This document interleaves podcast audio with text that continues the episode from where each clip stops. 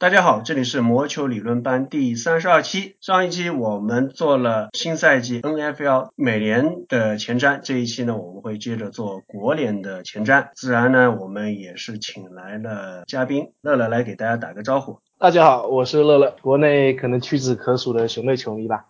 以往录节目请嘉宾呢，孔老师心里面呢比较忐忑，因为孔老师水平很渣。请了嘉宾以后，就感受一下嘉宾在实力上的对孔老师的碾压啊，诚惶诚恐。那这一次呢，孔老师是承受了双倍的诚惶诚恐，因为咱们乐乐呢，除了是专业的橄榄球业界人士，同时呢也是专业的。主播出身，所以孔老师这种业余菜鸡主播今天就更加的忐忑啊，觉得手心发凉，大脑发热。那在橄榄球的内容结束以后呢，我们会接着聊上一期节目，我们聊了缩水的美联西区，这一期呢我们会聊一下缩水的美联中区，这样算是基本上大半个赛季这样下来把事情给交代掉了。最后在 NHL 的话，我们再会聊一些有趣的事情，关于球员上场时间。那么在进入到我们橄榄球的国联前瞻之前呢，先要加两个插曲。第一个插曲是在我们录节目的是北京时间八月二十四日晚上，那在当天的时间呢，新英格兰爱国者的著名的国内球员，应该算是非常有亲切感的球员钟家庭出现了一些小小的麻烦。据我们到节目录制当天得到的消息，钟家庭是被指控持有可卡因。事件是发生在六月二十五日左右，当时他的家中曾经有多人聚会，然后所有人又离开了房间。在家中无人的时候，报警器发出了警报，警方赶到现场，然后发现了可卡因的存在。在现场并没有人因此被逮捕。有消息源表示，钟家庭坚称自己从没有服用过可卡因。目前，爱国者已经对此发布了声明，表示已经得知了这一事件，但是并不做更多评论。NFL 也表示将会持续关注这一事件。NFL 是否会对钟嘉平做出处罚，也会取决于法律程序走完的这个结果。这个消息呢，可能后续事件还有一些发酵，我们会继续的跟踪。爱国者这个队吧，有些事情，有些大新闻，怎么跟踪的跟踪的就没有了。比方说他们老板的一些闲暇的娱乐的活动，后面好像也没什么声音了。另外一件事情呢，也是跟爱国者有关的花边的消息，但是这个事情这个结果，我们理论班在这里要得意洋洋的吹嘘一下，这个结果我们已经预见到了，那就是 Tom Brady 同学他申请 Tom Terrific 作为一个商标，这个商标。被驳回了。记得我们之前在节目里面也跟大家介绍过了，那就是 Tom Terrific 这个最早是绰号，在北美运动界里面是属于纽约大都会的王牌投手 Tom Seaver。那 Tom Seaver 当时的一些事迹和故事，我们在节目里面也交代过了。而 Tom Brady 申请这个商标，他为什么会有问题的风险在哪里？我们也是在节目里面说过了。当然，孔老师也是抄作业的，因为孔老师又不懂美国的法律，但是孔老师知道知识产。权保护是很重要，尊重也很重要。就像之前空板的被橄榄球部落抄袭的事件一样，那从常理来说，Tom Brady 这个人家明明出名比你在前，那可能就是说，Tom s e v a 作为一个棒球的赛扬奖投手和你 Tom Brady，你有六枚戒指，你说你们两个人谁更厉害一点？这个是可以争论一下。但是人家毕竟是出名在先，而且这个绰号也是出名在先，而且这个绰号你 Tom Brady 自己也其实也不怎么用，对不对？那你去抢注人家，这个肯定是。大家用 common sense 想一想，肯定也是没道理的嘛。但是当时居然有一些媒体啊，too young too simple，在那边说啊，这 Tom Brady 抢了先，你 Tom s e v e r 你就是奈何不得。结果宣传出了偏差，被打脸了啊。当时孔老师是引用了波士顿大学的一位知识产权专家啊，一位教授他的观点，他的分析就说到了，如果你去申请一个商标，你不能和别人去联系起来。那 Tom Brady 申请 Tom Perfect 是明显能和 Tom s e v e r 联系起来，所以这个商标当然是。会被拒绝的，那实际结果也是被拒绝了啊，所以这个事情不意外，体现我们理论班知识水平雄厚。这个不光是看球知识水平，也有法律上的知识水平啊，那这我们拿出来显摆一下。好，接下来我们进入到接下来的正菜环节了，那就是二零一九赛季 NFL 国联十六队的前瞻。我们决定从国联北区开始，由乐乐作为嘉宾是从熊队开始。那么从熊队开始呢，大家自然而然的就会要想到从一个 位置一个通常来说不太会受到关注的位置，但是在熊队里面，就是大家都很喜欢，国内球迷也好，国外的记者也好，都非常关注的，就是熊队的踢球手。来，乐乐，请。这个事情的话，得从上赛季的外卡赛说起了。我们熊队已经差不多十年时间没打季后赛了，结果没有想到第一次重返季后赛的结果是以一个绝杀的射门在球门柱上弹了两下出去而结束。所以休赛期也闹出了很多新闻，比如说芝加哥当地的啤酒厂邀请路人来试射四十二码的任意球，包括说球队找了八个踢球手过来一起竞争。这个事情在 NFL 可能也是很少见的嘛。在 Robbie Gold 被裁掉之后，他去了四十九人，踢得很好，其实熊队的。找的踢球手是一个不如一个，这三年可能来来回回用了差不多十个踢球手都没解决这个问题。然后这个事情在最近也算是暂时性的有个收尾吧，就是之前熊队在休赛期最多找了八个踢球手来试训，最后现在只剩下一个人了。但是 Matt Nagy 主教练并没有确定说他就是我们新赛季的先发，因为球队还在等说其他球队可能会有一些老将踢球手表现不佳，或者有两个踢球手都表现很好，有一个进入自由市场的情况。乌鸦队就是出现了一个。挪威的黑人的踢球和气踢的二刀流选手是被维京人用第五轮的选秀换走的，可想而知，熊队也是参与了这个交易的讨论之中，如果没有得出结果。目前的话，唯一在球队名单上的是从突袭者交易过来的踢球手 Eddie Panero，他是用了一个有条件的后轮选秀权去的，要求是他要进入大名单至少五次。其实我觉得话，如果球队能够找到一个更好的选择，很可能说毫不犹豫的就把他裁掉。毕竟 Panero 并没有在 NFL 的常规杯赛是踢过的，他之前是在季前赛有出场记录，但是没有在常规赛踢过的。第二个就是如果裁掉他，这样就可以避免掉需要给突袭者这个选秀权的机会。所以我觉得这个事情现在还是一个悬案，虽然看起来球队名单上只剩下最后一个踢球手了，但是我很难说 Pinero 就是最后的赢家。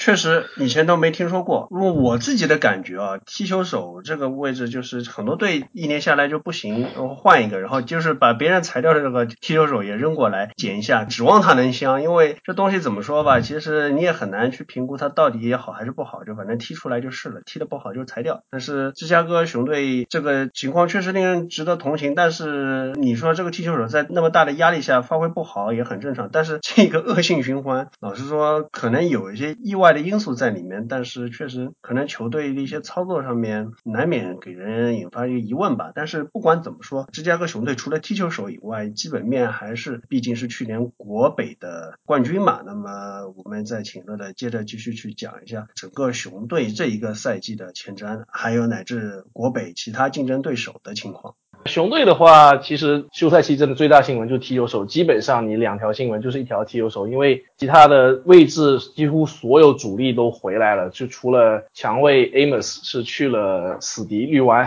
然后熊队也签了之前在绿湾选秀的安全卫哈哈 Clinton Dix，然后球队的其实最大的更换可能是防守教练嘛。之前在四十九人也带出过很好的防守组的 Vic Vangio 是去了野马当主教练，所以熊队是找到了之前小马的主教练 Chuck Pagano。Pagano 给人最大的印象是他那次得了白血病之后，应该是一二赛季吧，Andrew Luck 的新秀赛季啊，那次他得了白血病之后，球队反而越战越有劲了季后赛。就其实他本人的能力，我觉得跟 Vangio 相比，可能还稍微要差一点。虽然说他有过主教练的经验，不过但是的话，因为 Matt Nagy 毕竟也是二年级主。主帅，所以如果有你的防守协调员是一个有主教练经验的人，我觉得其实还是可以提供很多帮助的。球队阵容其实构造没什么变化，但是先说四分卫，球队的上限要看进入第三年的四分卫 Trubisky 了，因为当时他是榜眼，而且球队花了代价从第三换到第二。第一年其实打得很差，但我们会说啊，John Fox 是一个把球给很多地面的教练，然后他没有实实力发挥。第二年 Nagy 上来就是 Andy Reid 的门徒，带来了很多新的花样，但是 Trubisky 的个人成绩其实进服力并不是很强，虽然有了很大的进步。因为我们都知道，现在 NFL 你的一个球队的上限就是要看你的四分卫，如果你的四分卫能够很稳定的输出，打出传球进攻，控制场上的时间，那么你的球队进入季后赛乃至去挑战超级碗的概率就很大。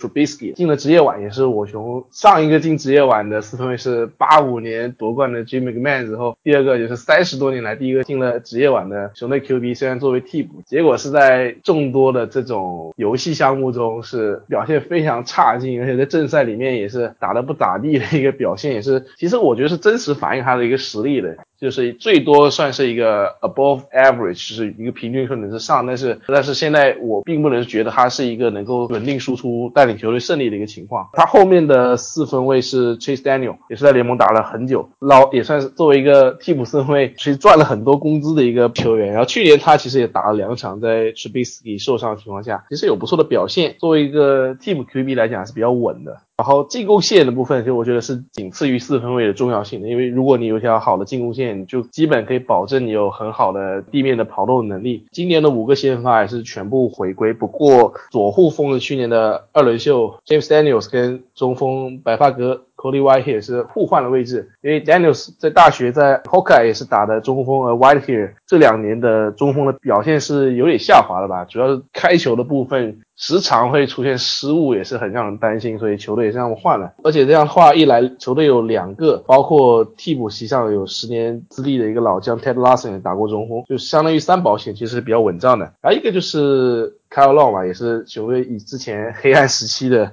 做过几层的老将。第一个是他参选时候年龄很大，就二十三岁，现在虽然只打六七年，不算长的，已经要三十了。也这两年伤病逐渐增加，也是不再是这个职业碗水准的这种表现吧，其实让人表现出担忧。然后两个 tackle 的话，Charles Leno 跟 Bobby Murphy 属于那种没什么名气，但是还是比较靠谱、很稳当的一个队员。然后外接的部分，其实可以说是球队几乎可以数出来的最强的一个时期吧，曾经。之前零六年进超级碗的 Masim h a m i 说过，封城就是外接手的坟墓，然后这前几年一直是，好不容易打出个 e l s o n Jeffrey 还交易走了，那，现在的外接有 Allen Robinson，然后好吧，就是国联北区不止一个 AR 十二，好吧，我中也有 AR 十二的，然后还有之前在猎鹰也打过超级碗的 Taylor Gabriel，还有从爱国者挖过来了，以前在维京人的首轮秀，然后是外接回攻，甚至可以当跑位的 Patterson 是个。很不错的一个工具人，然后还有今年的四轮还是五轮新秀是猎鹰的 Calvin Ridley 的弟弟 Riley Ridley，还有去年的七轮秀 Wims 一个很不错的年轻人，可能都要被迫的去竞争第四、第五这个外接手的一个位置了。还有去年的二轮秀 Anthony Miller，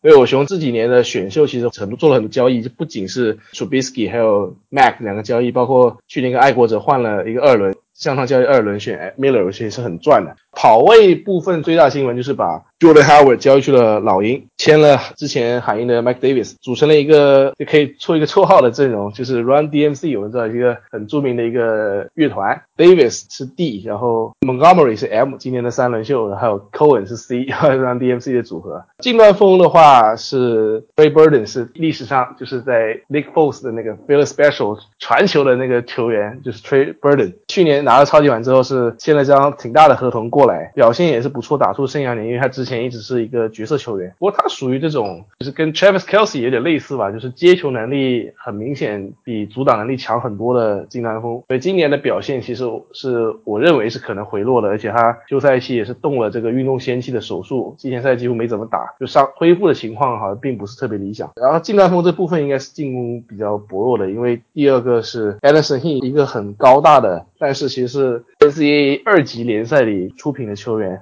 但是熊让 Ryan Pace 总经理用第二轮去选他，就觉得他是一个可以打造出来的一个 prospect 吧，就是有点像那种棒需要养成的那种选手一样。结果表现是比较一般的，而且经常的受伤。我认为是可能不太习惯职业水准的这种对抗。还有一个比较有趣的是，去年的替补的进攻截锋，在比赛里还完成过特殊战术的接受达阵的 Bradley Sowell 是 tackle 就三百多磅的一个体重减重到二百七十几还二百五十几的一个体重去打近端锋，就是球队今年这个改造我是让很意外的，因为 其实对 tackle 来讲，你从这个体重的变化，你是基本上等于换了一个位置换一个打法，你要从原来只用做阻挡的队员变成一个既要做阻挡又要做接球的队员，就他能够做一个很大变化，其实是如果他能够最后进到五三名单，还是很看好的，也非常有意思。防守组的部分也是我们知道，Master of Midway 是火熊的传统了，所以去年防守的冲传手 Mac，包括一直被人低估的呃防守的锋线 Akim Hicks，终于进了职业碗。然后线位方面 r o q u a n Smith 跟 Travison 两个人都是职业碗的替补。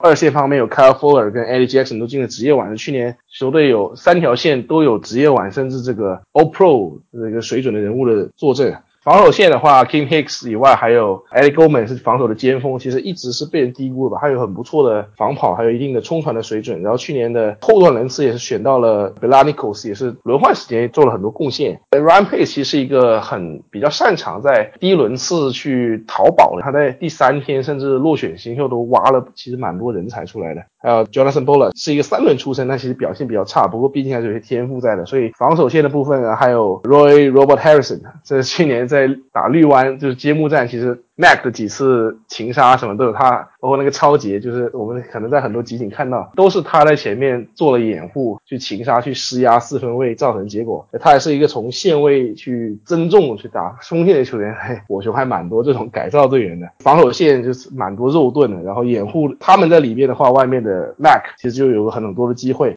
跟 Mac 搭档的是，也是球队以前的首轮秀 Leonard Floyd。Floyd 就让人觉得啊很有一个天赋，但是他生涯打了三年还是四年时间，从来没有一次双位数擒杀的赛季，就让人觉得好像他一直没有完全兑现的这种感觉。所以他如果这两年算是他的合同年嘛，就新秀赛季结束啊，我觉得他今年的发挥应该是有一个 buff 的合同年的一个 buff 的加成。但是在这两个人后面的话，其实就不太够看了。除了 Mac 跟 Floyd 以外，Aaron Lynch 以前在四十九人打过先发，在之外都是一些年轻的球员，像 Isaiah Irvin 到去年的选秀的 Kelly Fitz，去年都几乎没有什么表现，所以这个部分有点让人担心嘛，就是。后备力量上比较差，不过如果我们说这个防守组的一个阵容缺在后备力量上的时候，其实已经有点吹毛求疵的感觉了。后防线这个部分，Calfoller，Calfoller 是一个我觉得是非常 interesting 的一个队员。他在熊队第一年打得很好，二三年打得很差，而且很莫名其妙的就赛爆了。之前又打得很好，然后熊队贴了个标签，然后绿湾还一度用这个大合同去逼着熊队去匹配了这个合同来签下来，然后也证明了他值得这个身价。跟他搭档的也是一个复仇者联盟啊，Prince Amukamara 以前在巨人的脚位，然后在巨人并没有得到续约，后面又在去了美洲虎几个球队辗转了之后，而且前几年一直没有超节，结果去年来到熊队之后，单季是完成了三次的超节，包括这个回攻的达阵，得有种铁树开花的感觉吧。我有点可惜的是，草外街的落选秀打出来的 Bryce Callahan 是跟着 Banjo 去了野马，有点可惜。不过因为我兄也转眼签了。在纽约打过外侧，也打过曹位的 Buster Screen，这哥们儿头发跟老鹰那个 Jordan Mills 好像有点像啊，都是那种粗辫玉米头的那种感觉。对后防线上其实有过先发，呃，小位方面都是很有资历的队员坐镇，然后后面一些球员都是一些比较菜鸟，资历不到三年的。不过。你总不能要求你的第四、第五脚位都是很不错的选手啊，这样你的工资报可能也不太支持你这情况。那安全位的话，Ed Jackson，我真的觉得我熊的 DB 是这种复仇者联盟。Ed Jackson，他在阿拉巴马时候，其实我已经就很看好他了，就没有想到他在最后一年是遭遇到了很严重的伤病，导致他的行情是不断的下跌。就我前两周正好看了一个视频，就是他的选秀是第四轮，好像是一百多位吧，然后他前面有十几个安全位在他前面被选中。那 Eddie Jackson。这两年的展现，他的 ball hawk 真的很像 Earl Thomas 这种感觉，甚至像今年入选名人堂的 Ed Reed 都提到了，他觉得他是一个未来的新星。有很多的超杰是在超杰拿到球权之后，甚至都很容易去转化成达阵。然后另一个安全位算是老熟人了，就是哈哈 Clinton Dix，名字也让人印象深刻，也是阿拉巴马出品，跟 EJA 是做过校友的。然后在绿湾也是没有得到续约，到红皮，然后在休赛期又签了一年短约。所以我们知道这种身背一年合同的。防守的 veteran 是往往能够给你球队带来很多意想不到的意外的。球队需要他的这种球场的经验能力，然后他会需要去用这一年时间去搏下一张大合同，这都是一个是对双方都很有利的一个表现。但是的话，因为 Amos 去了绿湾，就是他还是更偏油位一些，就球队会可能比较缺这种档位比较 hard hitting 的这种风格的这安全位吧，可能是有一点隐患吧。不过我从打 cover two 的话，问题就不会很大。呃，像替补的安全位 Dion Bush 在季前赛也是有过。超绝的表现的，然后剩下的还有像一些队员，比如说在熊队，我从前打了最久的一个球员，是一二年到现在的 Sherry McManus，他一直是那种打特勤组的选手，就他去年打红雀那场吧，好像上场五档就拿到了一个超级，一个擒杀还是什么，一个还有一个什么破坏传球什么，我记得反正是好像创了一个 PFF 的记录，就是效率值的记录，也是有这种比较靠谱的老队员在后面去压阵去打特勤组，所以。觉得整个球队的天赋可能是整个近一个 decade，甚至是历史球队 franchise history 有史以来比较完整的一个局面吧。说到这里，孔老师要进来插个嘴了。塔甘诺当时是请病假的时候，顶替他的就是后来在红雀争香的 Bruce Arians。那确实就是 Bruce Arians 的这个水平，在小马这一年也好，在红雀这五年也好，确实是真高。所以塔甘诺这个教练是不是有点水？那可能是作为主教练来说，可能是有点水，就是抱着佩顿曼宁的大腿吧，抱着拉克的大腿吧，可能是这么一个情况。但是他现在去了雄做防守协调员，希望他。能争香吧？反正去年熊的防守就恐怖。孔老师，我是现场体验过的啊，那是在第三周熊客场来打红雀，然后红雀那场比赛是第一节就大山姆生涯最后的闪光啊，第一节就两个打阵，然后现场这欣喜若狂的，到最后被熊的这个防守，这个马克这五十二号，哎呦，这个孔老师在看台上心里是拔凉拔凉的，然后最后这个熊是十四比十二翻盘了哦，很心碎。但是去年这一个赛季这个熊的防守确实给大家印象很深刻。那如果这个球队能够继续防守的能力在的话，这当然肯定是不容小觑的。说到雄队，那我们不得不提到我们的百年死敌绿湾包装工。那么两个球队的新赛季的交战也会是作为 NFL 百年赛季的这个揭幕战。而不是传统的超级碗冠军爱国者来打这个揭幕战。而绿湾的话，其实今年我觉得也很有意思，就他换了一个主教练，是一个完全的也是新人教练，其实跟去年 Nagy 一样，而且甚至说他没有做过进攻协调员的经验，是 Matt Lafler，之前是公羊的主教练，需要 McVay 的这个教练数，McVay 这么年纪轻轻就有自己的教练数，这也是让人其实有一些疑问，就是说你一个人这么厉害，但是你后面这几个你的小跟班出来，是不是？也有你这个水平的，我是要报有点问号的，不光是 Lafler，包括说猛虎队的 Zach Taylor，感觉有点多提了。关键是你去的这个球队有一个四分卫，他确实很厉害，但是也传出过很多他跟教练好像有意见不在同一页上的这些新闻。那个男人，好吧，那个男人我不想提他名字。这两个人的磨合，我觉得是决定绿湾这个赛季能走到多远的一个最大的关键吧。然后绿湾，因为我们知道以他的特殊的球队的背景，还有地理的原因、球市的原因，他并不是一个很热门的在自由球员市场上会大肆出手的一个球队。但他今年一反常态吧，签约了。很多在自由市场上是挥舞支票，包括签约了乌鸦的外线卫 Zach Smith，然后还有我熊的强卫 Amos，就大补强他这几年一直很弱的一个防守组，所以就绿湾新赛季的表现是蛮值得期待的吧。大家是希望比不过我们熊队吧。顺便插句嘴吧，在熊队球迷群卧底的大家自觉点，好吧？不想说多，好吧？利用这个节目的机会插一嘴。另外的部分就说到这边，我再更正一下吧。Matt Lafler 实际上他是2018年田纳西泰坦的进攻协调员，不能说他是算像 McVay 这条教练树的。他最早的话可以追溯到 Mike Shanahan，所以他当时可以算是跟像 McVay 算同一批吧。只是像 McVay 出道比较早，然后 Matt Lafler。也算在公羊跟他共事过，所以要追上去的话，他的教练数严格意义上来说可以算到香奈罕这条教练数上面。然后瑞包今年当然乐乐之前也提到了，引进了很多有实力的球员，包括了 Zadarius Smith、Preston Smith、AJ Amos，还有进攻锋线的 Billy Turner。但是同时招庄户也走了一批老将，其中比较著名的就是当年堪称跟龙哥一攻一防的领军人物 Clay Matthews，他因为年纪比较大。的原因也去了公羊，还有就是龙哥之前的老搭档，也算是比较好用的朝外接 Randall Cobb，他去了牛仔。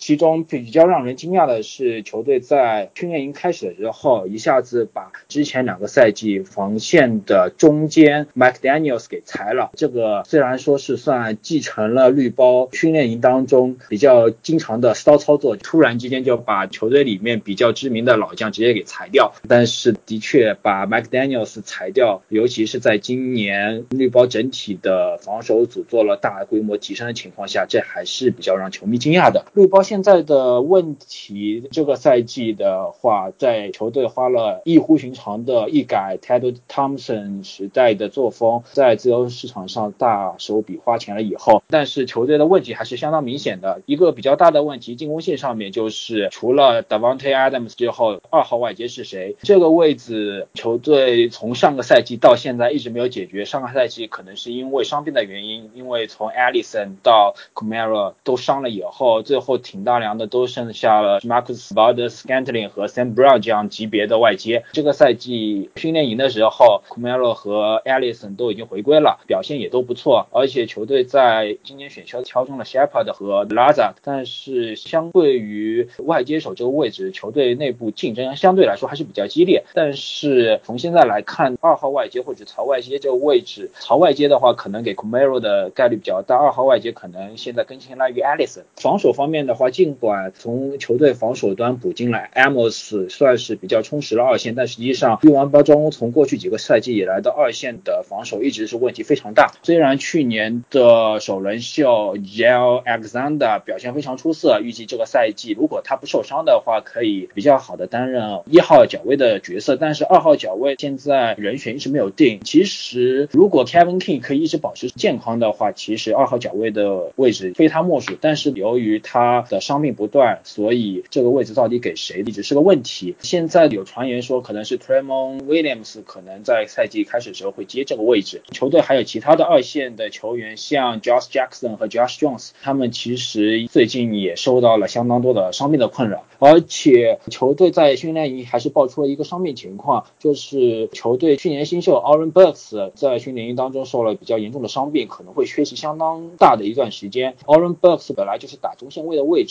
包装工在中线位这块的话，实力相对来说比较薄弱，所以 Burks 伤了以后的话，后续的板凳深度相对来说就比较薄弱了。可能大家比较期望的是今年的新秀 Tyken Lancaster，但是在三场的季前赛当中，Lancaster 他的错失情报的问题相当严重，所以作为球队的防守组教练来说的话。不太可能让他在新赛季就直接让他充当大任吧。当然了，归根结底，绿汪包装工新赛季的成绩如何，一看球队的主力四分卫的表现，二主要还是要看球队整体的伤病情况。因为包装工的话，可以说各条线基本上都有严重的伤病问题。如果球队可以比较好控制伤病的话，新赛季应该会取得一个比较好的成绩。那如果某个位置伤病潮连发的话，那新赛季的话，可能又是季后赛都进不去的结果了。雄狮一直是国北分区里面不温不火的一个队吧。我一说到他，前几年还能想到啊，威震天，Calvin Johnson，但是 Johnson 一退休之后，感觉这个球队还是一样，一直打不进季后赛，没什么关注的点。去年他们是让爱国者的 Belichick 的防守协调员 Matt Patricia 作为主教练，然后第一年战绩其实也不是很好，而且 Matt Stafford 是我们知道一直是一个数据刷子，去年算是比较少见的嘛，没有刷到四千码。但是今年的话，我对狮子的前景感觉他会有一些进步，主要是他的跑位 Carryon Johnson 来自澳本的强力跑位，去年在没有全程打先发的情况下，是已经砍下了很惊人、很有效率的数据。今年的话，我相信他会更进一步，包括他们首轮选了一个近端锋 TJ Hawkinson。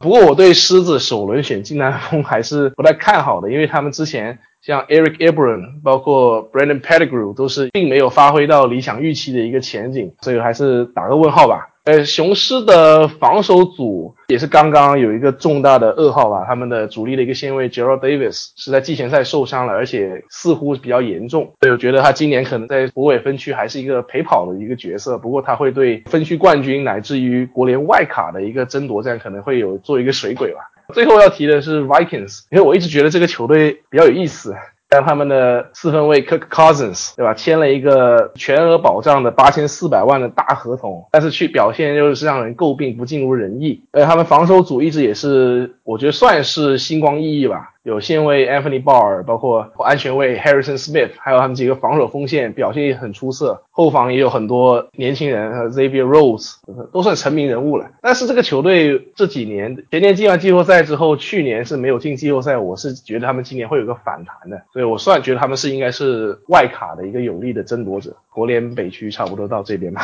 想问一下乐乐，像熊队今年他的这个跑位有三个风格各异的跑位，有 Cohen、David Montgomery，还有这个 Matt Davis，就是在很多 Fantasy 玩家就比较关心了，这三个跑位中，他的球权怎么分配呢？就现在有没有从季前赛中看出一些端倪？这个的话，我也看了一些专门用的 Fantasy 的。一些媒体吧，包括 PFF 也好，包括一些知名的 YouTube 也好，他们对三轮秀来自 Iowa State 出品的 David Montgomery 是表示非常看好。然后季前赛我也是稍微看了一下，确实在有限的时间里面展现出了他的特点。第一个是能跑能接，而且他在被对手接触的情况下，他有很强烈的跑动，一个是力量，一个是技巧，是一个很全能的跑者。而 Matt Nagy 休赛期我们知道他把 Jordan Howard 是交易到老鹰了，确实一个比较笨重的强力跑位交换掉走。现在是之前 Tariq Cohen。一个很灵动的，也是跑接双能，甚至还要打回攻的选手。但是其实他占的球权的比重并没有绝对很高，因为他确实身板很小。然后另外一个是从海鹰签过来的 Mike Davis，Mike Davis 一样在海鹰之前也并不是一个全职主力的角色，是一个委员会的角色。然后加上 David Montgomery 虽然表现不错，但是毕竟是个菜鸟，所以我觉得三个人在新赛季的话，可能还是要看具体的表现。因为虽然主教练 Nagy 包括进攻的协调员 Mark Elfrich 都很夸了 Montgomery，但是在休赛期夸新人是一个比较常见的操作吧，也并不能说他就一一定是会打主力。以熊队现在的进攻的风格，包括教练的选择，包括几个人的实力来讲，可能还是会一个委员会的情况，三个人都会吃到一些球权，然后你状态好。的时候，可能这场比赛你的球权会比较多，所以如果新赛季 Fantasy 想选的话，我是比较建议你去用手铐策略的，Montgomery 加上 Cohen 应该是，我觉得相信是真香的。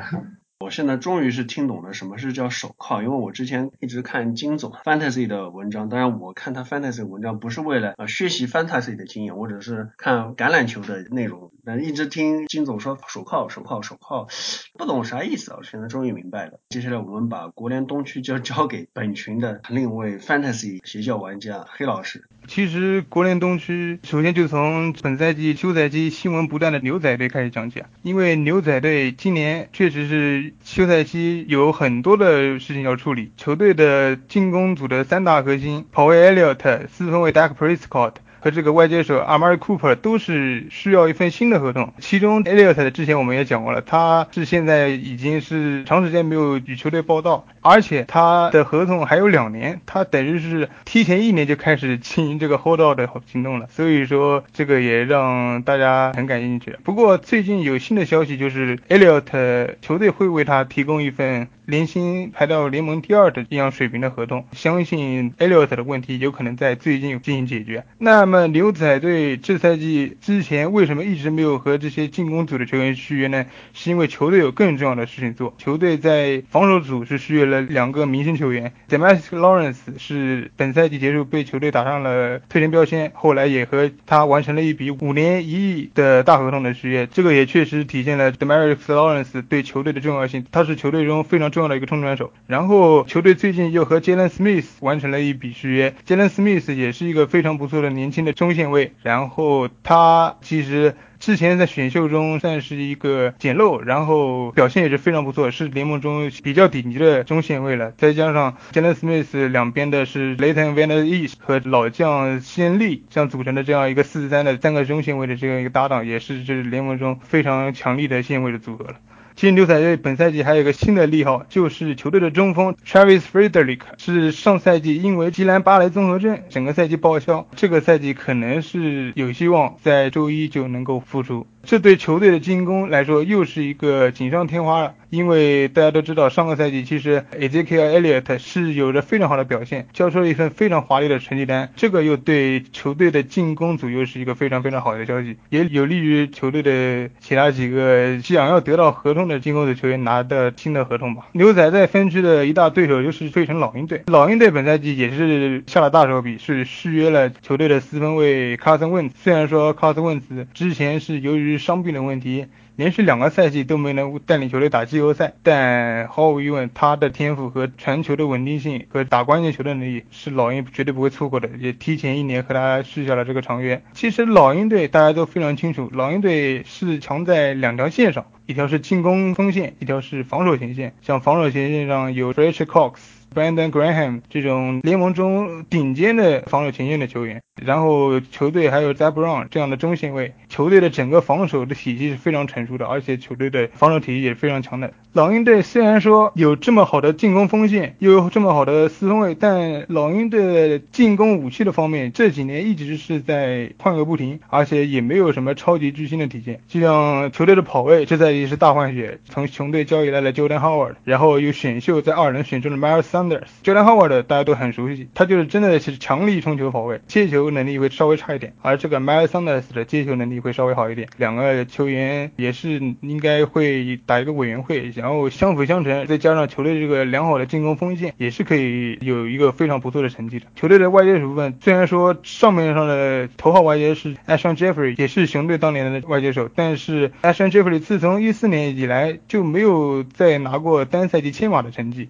这对于老鹰队这样的进攻强队来说，也是有点令人惊讶的。所以老鹰这赛季在二轮选中了一个外接手，叫 J J a s i g a Whiteside。这个外接手是在最近的几场季前赛的表现中，交出了一份让教练啊、让球队都非常满意的答卷。所以说，他这赛季的首发的位置和球队中的球权，可能是会占到相当大的一部分比例。国联东区另外两支球队就遇上了不小的麻烦，像红皮对整个赛季对我来说感觉就是一个大大的问号。这个球队有太多的未知数。首先，这个球队最大的未知数就是四分卫还不确定。球队去年是大手笔交易来了 Alex Smith，并和他续下了长约。但是 Alex Smith 去年受伤，赛季报销，今年是打不了。然后他的职业生涯也是打了一个问号吧，所以红皮队也是非常的可惜。然后球队是今年换来了 k e n m 和选秀的时候选中了 Dwayne Haskins 这样一个四分卫。Km 虽然说之前在维京人也算证明了自己，但是他在签下一份大合同之后，到了丹佛野马打的表现比较糟糕，然后也是被球队送出去了。红皮队换他来几乎没有花费。太大的代价。然后泽维 Haskins 也是今年选秀上行情比较热门的一个四分卫，但是他虽然说是一个黑人四分卫，他的跑动能力却是相对来说差一点，更像是一个口袋型的四分卫。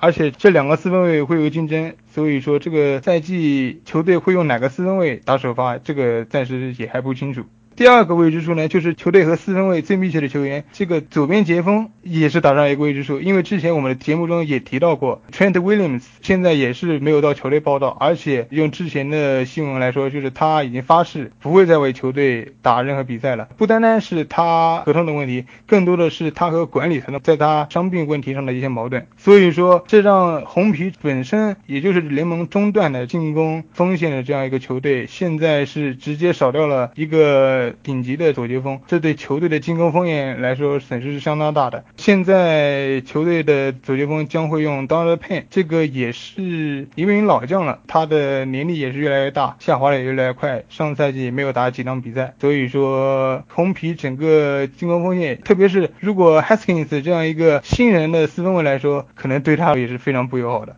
红皮队另外的一个未知数就是球队的跑位，新赛季用谁？因为大家都知道，红皮上赛季是选了一个非常有潜力的跑位，就是 Gas，但是他上赛季是因为受伤，一场比赛没有打。但之前红皮队是有几个跑位，比如 Chris Thompson。是一个接球能力非常强的跑位 p i r n y 也是之前的一个主力跑位，但是后来也是渐渐丢掉了位置。Adrian Peterson 去年的球队的一个主力跑位，然后在红皮队拿到非常好的成绩，但是在这几个人的竞争下，特别是本赛季球队还选了 Bryce Law，这就不知道球队想在跑位的位置上搞什么名堂了。然后球队其实现在的接球手上面也是有一些问题，就球队之前是放掉了可能是球队最好的外接手 Crowder，然后。现在只能推之前大家一直认为是 sleeper 的 Josh Stockton，现在成为球队的头号外接手吧。然后球队的其他外接手也就 Paul Richardson 这种球员。而且今天还有一个新的新闻，就是球队之前在一五年有过非常高光表现的 Jordan Reed 又是脑震荡。他最近的这几年是没有兑现他之前的比赛的成绩，而且这个是伤病不断，甚至成为了玻璃人。所以说红皮现在整个赛季也是进攻组的问题很。多防守组也是只能说一般吧，这个赛季可能红皮队日子也不会好过。像巨人队，巨人队其实现在他们的重点。值得一吹的就是这个 Saquon Barkley，这个去年的新秀跑位真的是非常厉害，因为他新秀的年龄就是接球和冲球已经超过了两千码，是成为 NFL 历史上第三个新秀赛季就能够达到两千码的球员。然后他的冲球的均码也是非常不错，有五码的均码。然后去年还拿到九十一次接球，也接球能力也非常不错。所以说这让 Barkley 也成为了新赛季 Fantasy 的毫无疑问的状元的人选。而且为什么要吹 Barkley？要知道巨人的的进攻锋线是比较差的，他的进攻锋线掩护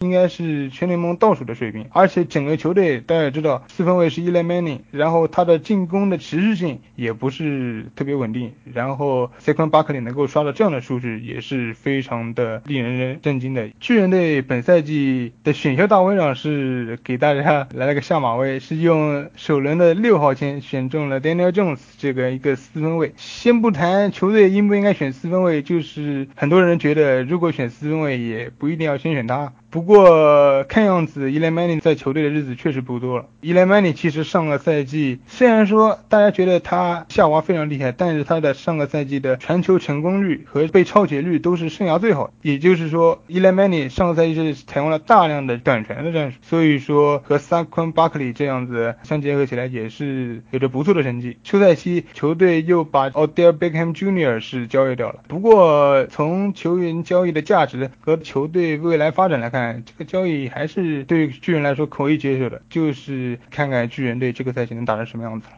关于牛仔的这个瓜，其实我们之前节目里面已经专门单独的讨论过了。这这个球员在讨薪，嗯，像艾利奥特他这样子和 Prescott 给球队施加这个压力，可能做的有些过头了。但是就看这是球队和球员之间的博弈吧，看谁最后饼的更久。纽约巨人这个瓜是，我们也应该可能是成为一个系列的。就选秀那天点评的时候，汤老师就是惜字如金，汤老师都忍不住跳出来是长篇大论的去吐槽。聊了一下，莫老师当时也给了一些评论，但是到目前为止，对于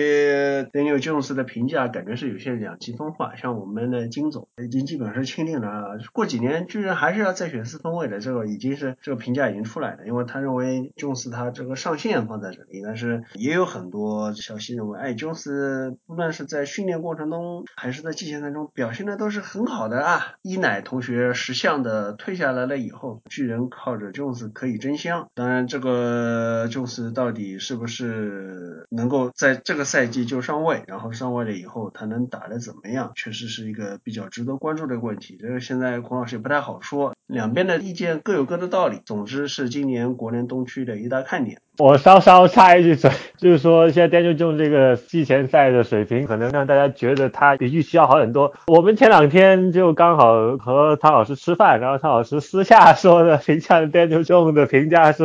，Daniel Jones 那个季前赛看上去让他觉得有眼睛的巨人像零八年季前赛的雄狮，然后零八年季前赛的雄狮是四战全胜，然后表现也挺好，但是常规赛发生什么就不需要多讲了，就是十六败全败的一个战绩。好，国联东区讲完，我们再接着往南走，来到了国联南区。这个区也是有些诡异。再往前一年是这个区有三个队进了季后赛，后面那一年呢，就是黑豹和猎鹰都分别出现了问题，就是两支曾经都是在不远以前打进过超级碗的球队啊，纷纷都出现了严重的下滑的这种迹象。然后今年海盗啊，又孔老师特别强调一下海盗，他们来了一个新的主帅，就是孔老师心心念念的 Bruce。Arians，他跑到海盗真的有点心疼，但是孔老师非常相信他的能力，觉得或许会给国南带来更多的变数。那么我们让乐乐来给大家综合的点评一下这个分区。其实我选国联南区的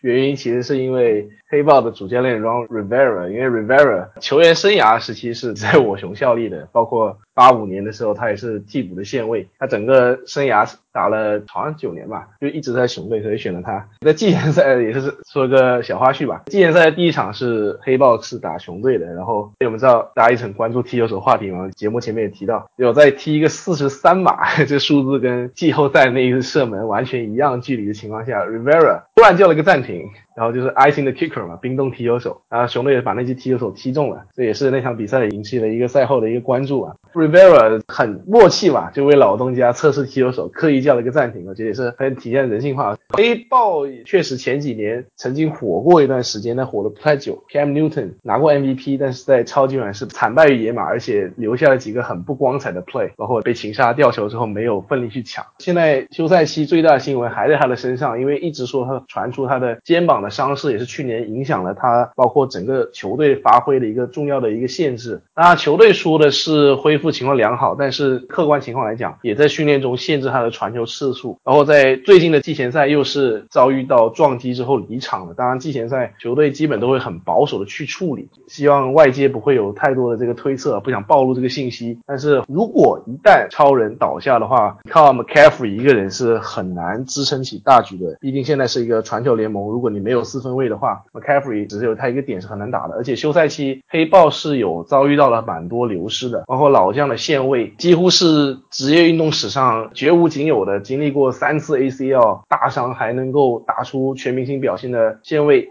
老将 Davis 是去了闪电队，球队的 Hickley 是少了一个很重要的一个助手，包括大外接，虽然说在黑豹也没有打出特别上佳数据的 Devin Funches 去了小马队，走了一个并不是很强的外接手，但是球队并没有太多的补强。不过值得庆幸的是，前两年也是一直遭遇伤病困扰的主力的近端锋 Greg Olsen 是复出了，还剩下多少功力还是要 有待观察。当然，这个也是前我雄的球员才有比较期待吧。另外值得关注的是他们的跑位 McCaffrey，刚才也提到了，这休赛期也是看到了他进行了大量的训练，的体型有了很多改变。去年可能大家对他的印象是接球不错，但是跑球他并不是一个强力跑者。那休赛期也说他进行了大量锻炼，要结实了很多，期待他能够在地面进攻中也是拿出全联盟顶尖跑位的这个水准的发挥。当然，我不是说他之前没有达到这个水准，而是觉得他新赛季可能会更加恐怖。黑豹的话，他是一个防守组很强硬，然后靠地面进攻的这种比较老式传统的球队的发挥。新赛季，我觉得他的定位还是一个外卡的争夺者，对于争夺分区冠军来讲，还是有一定难度。下面要说的是圣徒，圣徒这两年也是季后赛里每年都有跟圣徒相关的很。精彩的球，但是好像圣徒都是背景。前一年是明尼苏达奇迹，Marcus Williams 最后时刻一个很莫名其妙的情报失误，让维京人戏剧性的绝杀了。然后去年是遭遇到了一个世纪冤案，是被公羊脚位撞击，结果裁判居然漏掉了这个判罚，而且不能挑战，这引发了新赛季 PI 制度的一个挑战。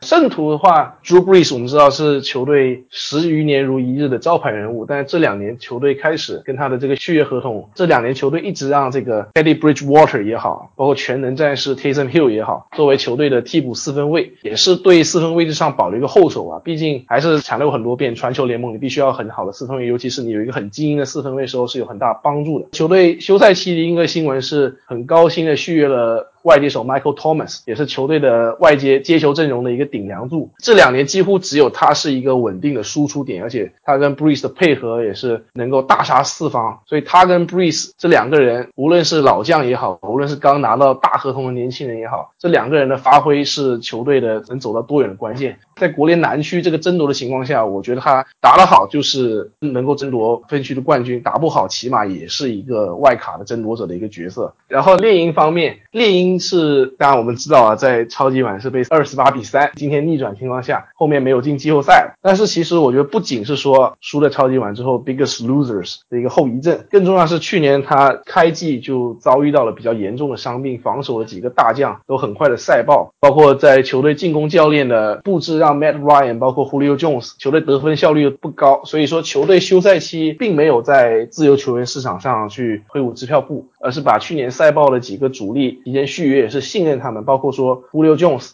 Julio Jones 的合同其实薪金并不算是在外界手里面特别顶尖，但是的话，Julio Jones 并没有像说 Elliot，包括像最近闪电的 Melvin Gordon 一样去搞大训，他还是就说我会老老实实的训练打比赛，我也相信球队会给我开大合同。包括猎鹰的老板 Arthur Blank，我们也知道也是一个很个性的老板，包括他们的这个总经理迪米特洛夫，前几年看过 Hard Knocks，应该也是有些印象。管理层也是说我们不会辜负 Julio Jones，所以我是很相信 Julio Jones。包括 Matt Ryan 之间的配合，而且猎鹰去年的首轮秀来自阿拉巴马的 Calvin Ridley 打出了新秀里面很出色的一个数据。外接手通常来讲，从大学到职业联盟，你的对抗等级差很多。你一般来讲是一上来会有一个新秀强的，但是 Ridley 去年表现还是很不错的，印象里好像七百多码吧，然后达阵也好像也新秀最高，所以他作为一个二号外接手，其实他是能够给防守带来很大的威胁的。然后在跑位方面，他们损失了 Tevin Coleman，Tevin Coleman 是去了四十九人。找到了之前在猎鹰担任竞争协调员的 Shanahan，但是话另一个主力跑位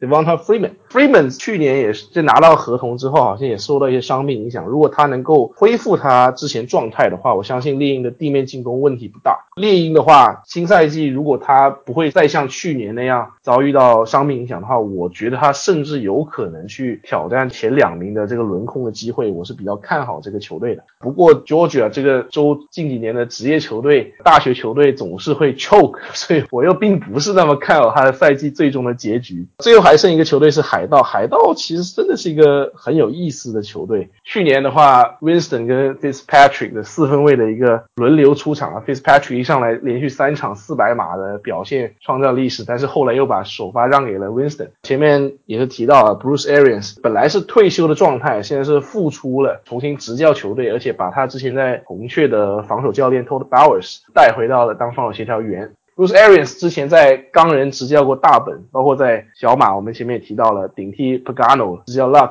在红雀队执教像 Palmer 几个四分卫都是取得了成功。Winston 我们都知道前几年的一个状元秀，但是在职业联盟好像也并没有完全兑现他的潜力，外界对他也是有些质疑。现在 Bruce Arians 过来了，我相信对他是一个很大的一个提升。在防守组方面，海盗是遭遇到一个比较重大的改变，就是他们因为教练的更换原因，他们的防守体系要从四三变回三四。然后呢，做了一个比较也是很惊人的决定吧，把他们的防守的截锋 Jeremy McCoy 裁掉了。Jeremy McCoy 是一个全明星的锋线，而且他在更衣室里面一直是很有威望的球员，就突然就被裁掉了，而且马上就转头去了黑豹队，漏了奖黑豹的一个很重要的自由球员补强。虽然后面又签了呢 d a m 控素，但是我认为以素的现在年龄。跟状态，以他去年在公园的表现，过往在更衣室里的这个风闻啊，这几年的这个雇佣兵的流浪汉的一个状态，我觉得他并不是一个对损失 McCoy 来讲，并不是一个等同的一个补强。另外的话，他们防守组也是损失了一个线位 k a w a n Alexander。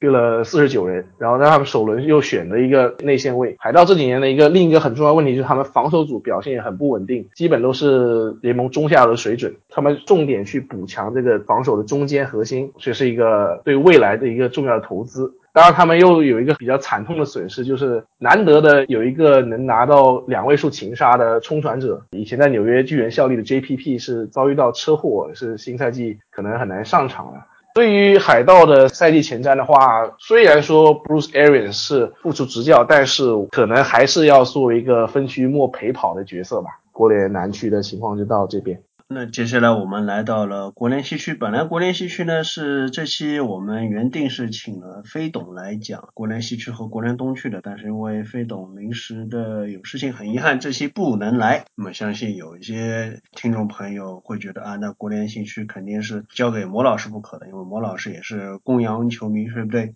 公羊球迷里飞董当属第一是吧？那魔老师就是第二了啊。但是我跟你们说。孔老师最近已经是忍无可忍了啊！有听众朋友在那边夸某老师专业、耐心、优秀啊。莫老师最近在理论班这个表现，孔老师简直想把他给裁掉。这国联西区，呃，莫老师这个都没有来得及准备，赛前训练不充分啊，所以国联西区的部分，孔老师就把红雀给先负责掉一部分吧。那么大家都奇怪，孔老师你不是红雀球迷，为什么你自己不讲呢？就是这是孔老师放飞自我这风格，大家也知道了是吧？MLB 这边每年东区特级的时候，孔老师在那边牛逼哄哄的不行是吧？然后光芒就被奶的基本上已经是在外卡边缘了。红雀这个情况是。Branche 如果是第一周季前赛打完，孔老师可能又要忍不住来放飞的。但是第二周大家都看到了，就是一场有七个四分卫上场的比赛，其中有六个四分卫他引领的是 drive 都达阵了，唯一有一个人他是不但没有达阵，而且还被擒杀，而且还被得了安全分啊，那就是孔雀的钦定的先发四分卫啊，今年的状元 k y l Murray。所以孔老师放飞不起来了，是吧？现在也心里也很忐忑。呃，当然我觉得这个话题可能其他成员和嘉宾可能都有。一些各自的看法呢，孔老师就不多说了。的，就 Murray 这个本身，包括他和 Kingsbury 这个体系。那对于红雀队的其他一些方面，孔老师在这里稍微的给大家介绍一下。进攻方面，除了传球进攻之外呢，跑球进攻，去年大家也都知道的，就是曾经是一个 Fantasy 的无敌的存在的 David Johnson。你奇怪，孔老师为什么也讲起了 Fantasy 啊？去年就是非常的糟糕啊！孔老师自己也是在球场里面，或者说在直播里面，或者说在录像里面见过的。这 David Johnson 赛季初期呢是可能被一个非常糟糕的进攻协调员的 McCoy 给坑了，就是三档长码数，然后让 DJ 就直接这样子往中路去硬拱，这谁都看不懂是吧？那但是后面换了一个新的 OC 以后，因为 Rosen 这个关系啊，所以整个球队这个进攻包括进攻锋线也很差劲，都打不起来。那在季前赛里面，目前也没有看到这个 DJ 有这样的一个迹象啊，就是很可能这个 DJ 今年的表现如果发展不顺利的话，就会像去年把黑老师给坑的很惨一样的。黑老师，你是第一轮拿到 DJ 了吗？无论是去年还是今年，DJ 永远都是在前五顺位的。这个特别惨，就是 DJ 方面，但是在接手群方面，当然就是 Larry Fitzgerald，大家都很熟悉了。那当然就是每年都有些担心，红雀全有些担心 Larry 是不是已经老了？那当然就是老了，肯定是他不再年轻了，但是他每年的表现都还是相当的稳定，没有什么断崖下滑的这么一情况的，也是可见他这个球员在 longevity 上确实是非常的出色呢，也可能和他的啊本身的天赋、努力啊、自律啊方面都有关系。当然了，就是一个老将。在那边打的那么好，其实是不是某种角度上会去体现你这个整个传球进攻是有问题，还是说其他接手都不太好呢？那可能往过去几年有这么一个情况吧，但是现在红雀是有两位比较值得关注的年轻的新秀外接手啊，一个是去年选秀的 Kirk，去年其实虽然说整体数据不错，但是他展现了相当的潜力，啊还有一个就是今年红雀用 Rosen 换来的二轮签选中的 Isabella，这个已经是被季前赛也好，训练也。好，已经被吹得很厉害。今年对于红雀来说，他的表现也是非常值得关注的一个焦点。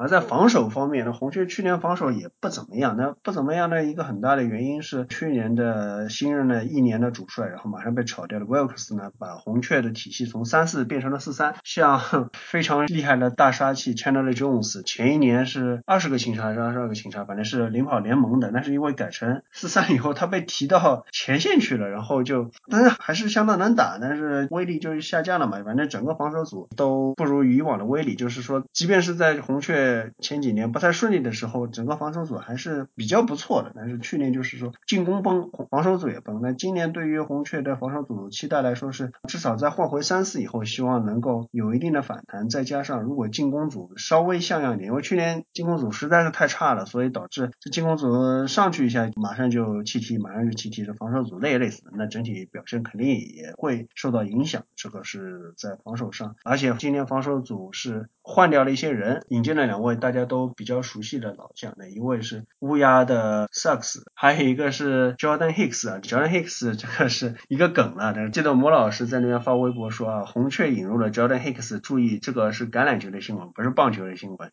问题比较大的呢是在二线防守上，Patrick Peterson 当然是联盟里数的上号的脚位了，但是他碰上了禁药问题，所以直接先缺席六场。那缺席六场嘛，还有十场可以上，是不是？但是更糟糕的是，本来原定的二号脚位 Offer 的他是在季前赛就受伤了，然后这个也是要伤一段时间，那所以直接导致红雀可能前小半个赛季这二线防守没办法看，不知道这个方面会不会是崩盘式的呃影响。还有一个，当然就是说，球队最糟糕的问题就是进攻锋线那进攻锋线去年也是数得上的烂，这也是为什么很多人是认为 Josh Rosen 是应该让球队是再留一年，不应该就是为了 Murray 这个球员，所以才把他给交易走。所以上个赛季结束以后到休赛期，其实有很多啊红雀的球迷，包括孔老师也在说，是这个状元签其实用不上，那就状元签向下交易，多换一些靠前顺位的签位，然后多补补锋线。这才是正经的事，很多人都这么想，但是这个事情又没有发生，而且因为选了个 Murray 以后，其实球队把这个签位又用在了其他进攻位置的补强，那整个进攻锋线就没有什么像样的升级，当然是也是就是球队用状元签选 Murray 以后一个必然的一个结果。那么在季前赛的尤其是第二场里面，大家一上来都是上主力的时候，那红雀的进攻锋线被突袭者冲的稀里哗啦的这个场面，然后包括穆雷自己这个表现也很糟糕，这个也都是。是大家也看到的，确实是，也许这个操作会让球队今年有可能是迎来一个不太香的一个结果。那对此呢，其实飞董之前在节目里面，我再复盘一下，就是说飞董当时提出来的，为什么当时球队是选择穆雷呢？就是说对于总经理开姆来说，他是一个政治正确吧，或者说明哲保身的一个决定。那就是说选了穆雷以后，如果穆雷打得不好，肯定是教练的问题，穆雷的问题。但是如果他不选穆雷以后，然后继续围绕 Rosen 建队，但是如果又打得不好，那就开姆他自己位置可能就不保了啊。所以就是从这样子保护自己的角度来说，他就是硬着头皮也要选穆雷的。希望就是说飞董这个评价就不要真的就是到赛季结束后成为红队球迷啊唉声叹气的这么一个谈资吧。说几句，因为我季前赛也真的没怎么看，但是从第二周 k y l e Murray 的数据真的是很糟糕。但问题是我们还是看到了 k y l e Murray 一点点在俄克拉荷马城时候的影子吧。他敢出口袋，可以也经得起防守队员的撞击，这两样我觉得在上星期的季前赛第二周，我觉得还是展现的让人眼前一亮的一种感觉吧。所以我并不会太担心 Murray 未来的表现的。因为红雀现在这个将帅组合还是很有意思的，主教练是 Kingsbury，是在大学都不算说扬名立外啊，大家还打出了自己的水准嘛，在 Texas Tech，但是并不是说一个很威风八面的一个教练，甚至还丢了工作，然后他在 NFL 也没有工作背景，那他直接的是当了 NFL 的主教练，第他的第一个选秀就是 Kyler Murray，他曾经招生过的四分卫，是一个矮个子，是一个跑动型四分卫，那前几年我们都看到跑动型四分卫。就说 Mariota、RG 三，去年的 Lamar Jackson，包括像 Kaepernick，都只能算是昙花一现吧。可能曾经有很不错的发挥，但是都并没有持续下去。包括像 Chip Kelly，就是教练的教练里的这种大学扩散快速进攻这种新奇的流派，在 NFL 的尝试也不算成功。所以 Murray 的前景来讲，虽然季前赛可能并不算一个你需要特别看重的一个事情，前面也提到了布朗雄狮都在季前赛全胜，然后赛季全败的记录都有过。还是能够引起注意吧，因为现在防守组这几年也算是借见的多了，见这种大学的套路进来，在这种情面下，这种菜鸟的主帅和四分卫组合，我觉得还是比较看低的。可能球迷会希望很大，但是实际上来讲，你要在这种职业级别的防守球员，包括职业级别的老油条教练前，你要真的打出名堂，还是要有很长的路要走的。对，因为上星期季前赛的确，因为季前赛很多主力队员都不在，所以说你要和 k y l e Murray 去帮在接球端上面去帮帮 k y l e Murray，这个就真的完全是没有办法。但是随着赛季开始，我比较好奇，就是就像刚才乐指导说到的，Kingsley 这种很大学风格的主教练，我不知道他会不会在真正他的 scheme 里面会不会还是继续有很大量的所谓的 unblock rush，就是完全放对方冲传队员进口袋，然后让 k y l e Murray。自己起跑的这样一种 scheme，所以对于这种东西，在 NFL 的赛场，尤其在常规赛开始之后，我觉得也是有待观察的吧。这个就告一段落吧，莫老师你就接着讲另外三个队。那么我就先从公羊开始吧。在录之前，我先自首坦白一下，因为毕竟前段时间七月份也一直在外面，再加上刚好八月份的时候又碰上了喉咙发炎，再加上之前也拔了颗牙，然后一个星期说不了话，所以就缺席了大概有几周时间的录制了。但是自从我回来美国之后，就时间会充裕一点了。那么我们先从公羊这边开始吧。首先我们先说锋线吧。锋线现在主教练双马未上任之后，在很大动干戈的情况下。把之前的那条相当相当残破不堪的锋线修理好之后，也是两个赛季公羊战绩提升的一个很主要的原因之一吧。但是上赛季结束之后，这个锋线的中锋和这个护锋啊，就是苏勒晚和 Zephyr 都离队了。苏勒晚去了维京人，而 Zephyr 就去了泰坦。而公羊也因为合同的问题，所以公羊就是没有选择和这两员大将续约。而他们的替身呢，公羊主要是把之前的左。杰锋的替补 Nobrom，以这个季前赛的情况来看，应该是确定会在新赛季把之前两个赛季左杰锋的替补 Nobrom 放到了这个左护锋的位置上面来接泰 Zephyr。但是这里有个问题，就是 Nobrom 他是一个生涯时间都是打左接锋的球员，他可能并不让人看好他就在护锋这个位置上面的发挥啊。然后另外两个中锋是由 Allen 担任，然后但是 Allen 之前的表现再加上季前训练营的表现。我觉得是让人相当期待的。锋线的其他位置像 b r i c h e r 以及 Iverson 以及这个左接锋的 Before 就是都保留了原有的锋线的架构。还有一点我想补充一下 Nobrom 的情况，就是 Nobrom 上赛季打的极大部分的时间都是待在了左接锋上面，所以新赛季他护锋的情况会怎么样？这个也是久在新赛季第一周开始之后要等正式比赛的考验，我们才知道他是个什么情况了。但是的确这几年公羊的锋线教练以及 s h a m a w 对于这整条进攻锋线的调教之后的这个程度，我觉得还是比较让人放心的吧。当然有可能今年因为上赛季公羊的锋线的保护情况也并不说是太好，所以说这个赛季尤其随着人员的更迭，会不会让 Golf 受到更大的一些压力？我觉得这个也是一个比较合理的预期了。那么说完锋线之后呢，下面就到了跑位的问题。戈里的膝盖伤病真的让人比较担心，但是从目前的情况来看，戈里仍然是这支球队的主力跑位。除非他真的再次出现比较严重的膝盖伤病，但是今年从外界对他的表现的预测来看的话，我觉得从 Fantasy 的选秀的顺位就可以看到了一点苗头，就是说外界有可能会担心今年戈尔里的产出会有所下降啊，因为今年我看大部分盟的戈尔里的顺位都好像在十位左右，这和以往的不是状元就是探花的这个顺位是有一个很大的落差的。而两个替补跑位方面，因为 CJ Anderson 去了雄狮，所以公羊。也在选秀当中抓了 Henderson 进来做一个补人头的策略吧，但是公羊另外的两位替补跑位，像这个 Malcolm Brown 和 Kelly 两位的表现，其实在上赛季九线的时间里面，我们都看到这两位是一个相当好的两位替补跑锋了，所以在跑位这个 depth 上面呢，我觉得公羊是暂时是不需要担心的，再加上双马位的这套中 run 的体系，所以我并不觉得在常规赛里面公羊的路面进攻会有太大的问题。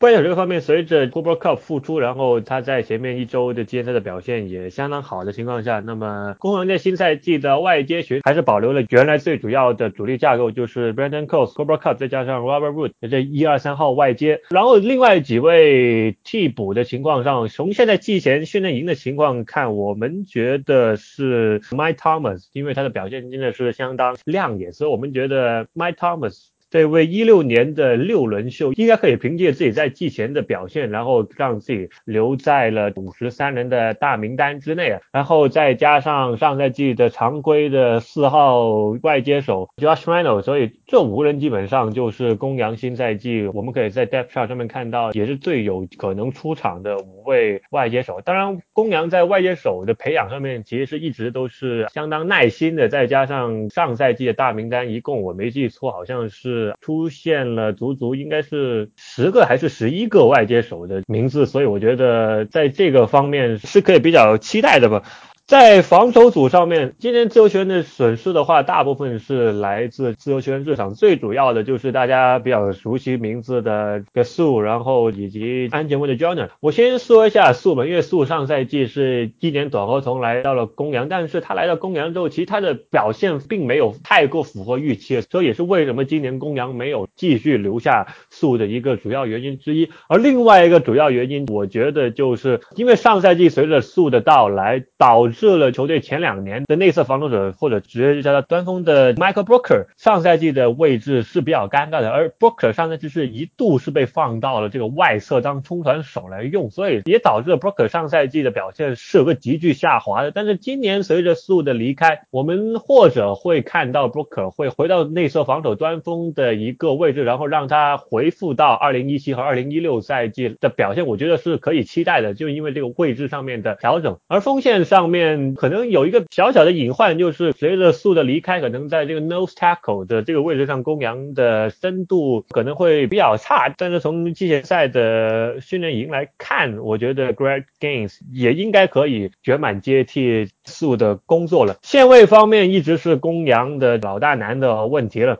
而且他们也在五月份的时候就把 Mark Barron 就送去了钢人，但线位的问题现在比较头疼的就是 Littleton 是铁打的主力，但是他搭档的 Kaiser 却在季前的时候是受伤了，而随着 Kaiser 的受伤，公羊找谁来和 Littleton 搭档，暂时在这个问题上是扑朔迷离的。然后在两个外侧冲传上面，Kerry Matthew 是今年一个比较重要的补强。但是我们看得到的是，今年 Kerry Matthew 我觉得也比较合理的，可以对 Kerry Matthew 有一个比较合预计的表现吧。而另外一侧外侧就是上赛季在交易截止日从美洲虎带过来的 Dante Fowler Jr.，Fowler 的表现上赛季我觉得是值回票价的。所以公牛的这个防守前线 Front Seven 的表现以及人员的配置来看，我觉得新赛季。功能还是可以保持着上赛季比较相当的一个水平，就是除了线位的位置是一个比较大的隐患，尤其是可能碰上比较强的跑球队的时候，可能路面的防跑，今年我觉得有可能这个位要多伤一下脑筋了。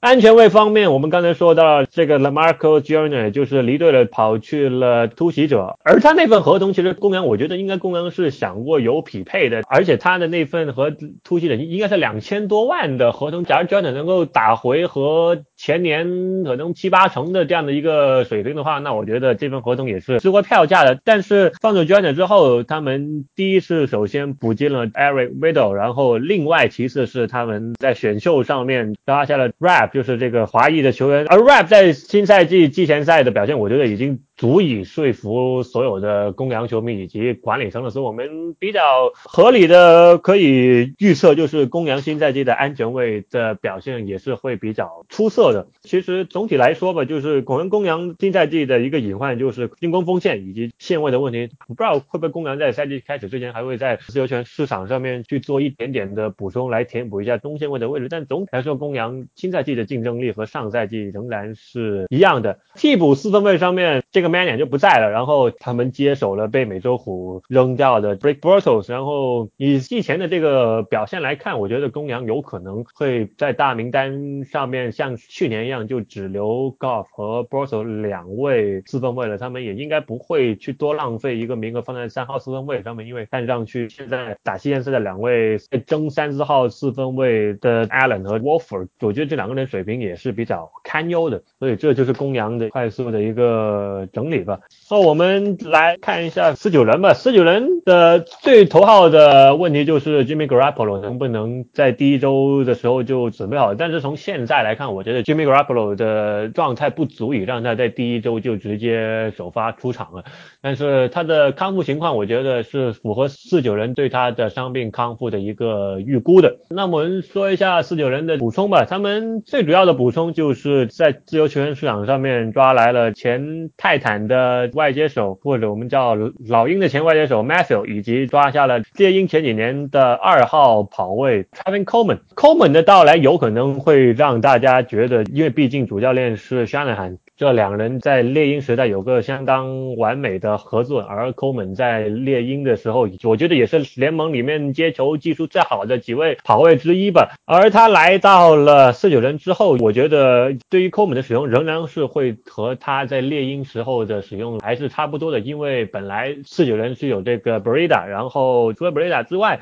他们还有一位上赛季自由球员从维京人签下来的 McKinnon。当然，McKinnon 上赛季一签之后就在季前。遭到了重大的伤病，所以也导致了上赛季整个报销。然后这个星期他已经刚好已经是在康复训练，但是从现在情况来看，他应该不可以赶在上一赛季前一个月的比赛，我觉得也是比较困难的。所以四九人的跑位仍然是会以 Breda 和 Coleman 这两个人来承担的，而 Coleman 仍然就是以 Far Down Back 接球的这么一个职位啊。外接手方面，重点我说一下外接手因为。上赛季外接手因为受于四分位的问题，所以就导致了四九人的这几个外接手都没有什么重大的表现，所以接球的任务就全都落在了 George Kittle 上面了。而 Kittle 上赛季也摇身一变，变成了一位让人眼前一亮的联盟数一数二的近端锋。所以我们今天也不会放太多的笔墨在 Kittle 上面了。重点要说一下四九的这个外接阵容，尤其是 Dante p e t t 这 t 应该是一八年。的新秀，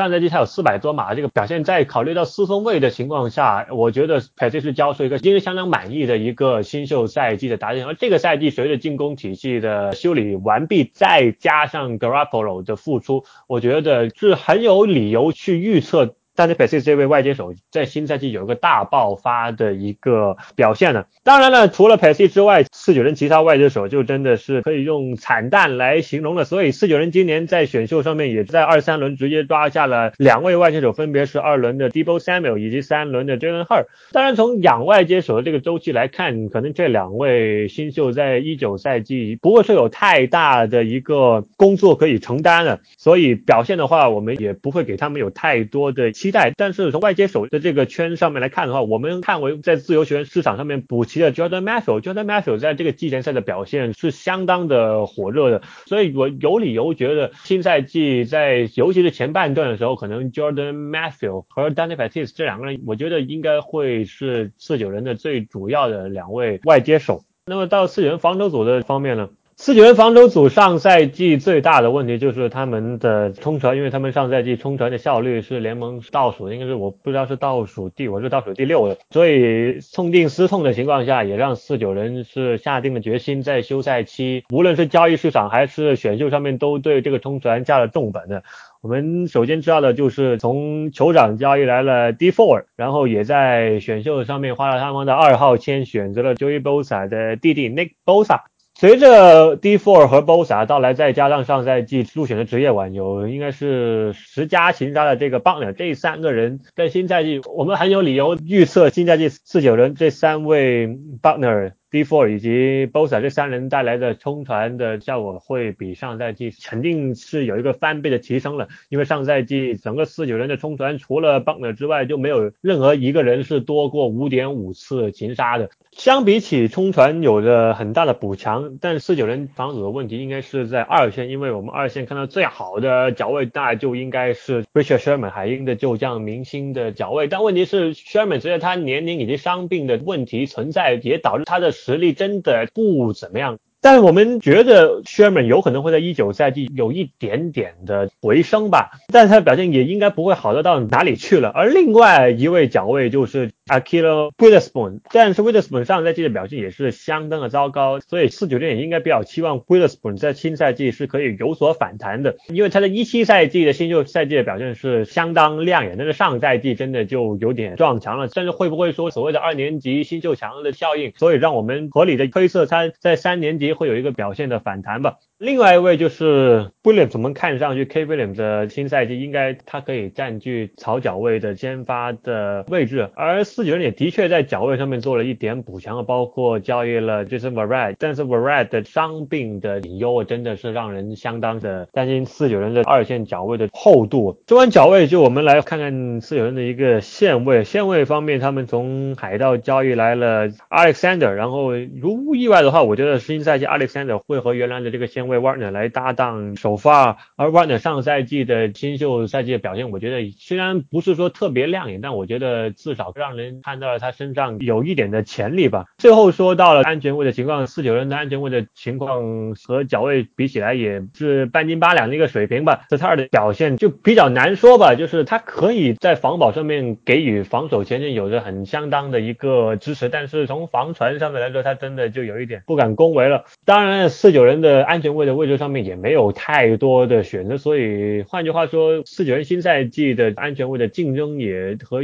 阵容的预测也不会有太大的偏差吧。四十九人我知道 Shanahan 啊，他跟他老爸一样都是进攻大师，而且 Trent Taylor，然后去年其实也是，因为我之前关注到他是因为在去年打我熊的时候有很不错的发挥。值得一提的是。四十九人现在的外地手教练是 Wes Welker，大家对这个名字应该很熟悉啊。以前在爱国者朝外接，当然运气也是很差，职业生涯三次在超级碗都输掉比赛。但是 Wes Welker 就是可以说是开启朝外接时代的一个标志人物吧。然后由他来执教，我相信四十九人的朝外接也是很值得看点的。像他们去年。Josh Kittle 就已经是出品了一个，可能是历史上唯一一个的在单赛季领跑全联盟，就是这个在接球后推进，就是 Yard After Catch，基本一般都属于跑位或者一些灵活的外接手的这个数据上领跑全联盟。然后还有一个就是防守线方面嘛，他们防守线确实在纸面上很恐怖，交易过来 D Four 的，包括。选了那个 Bosa，不过 Bosa 大学时候就有受伤，而且最近又是训练中也是一直限制季前赛没怎么出场。此外还有 Boris Buckner、Bumstead，还有斯坦福的 Solomon Thomas，连续三年是选了 Pac-12 的防守前线用首轮来选，呃，这个应该跟他们在地理位置有关系吧？因为在加州，在西海岸考察 Pac-12 的球队也是比较便利的。当然还有一个就是因为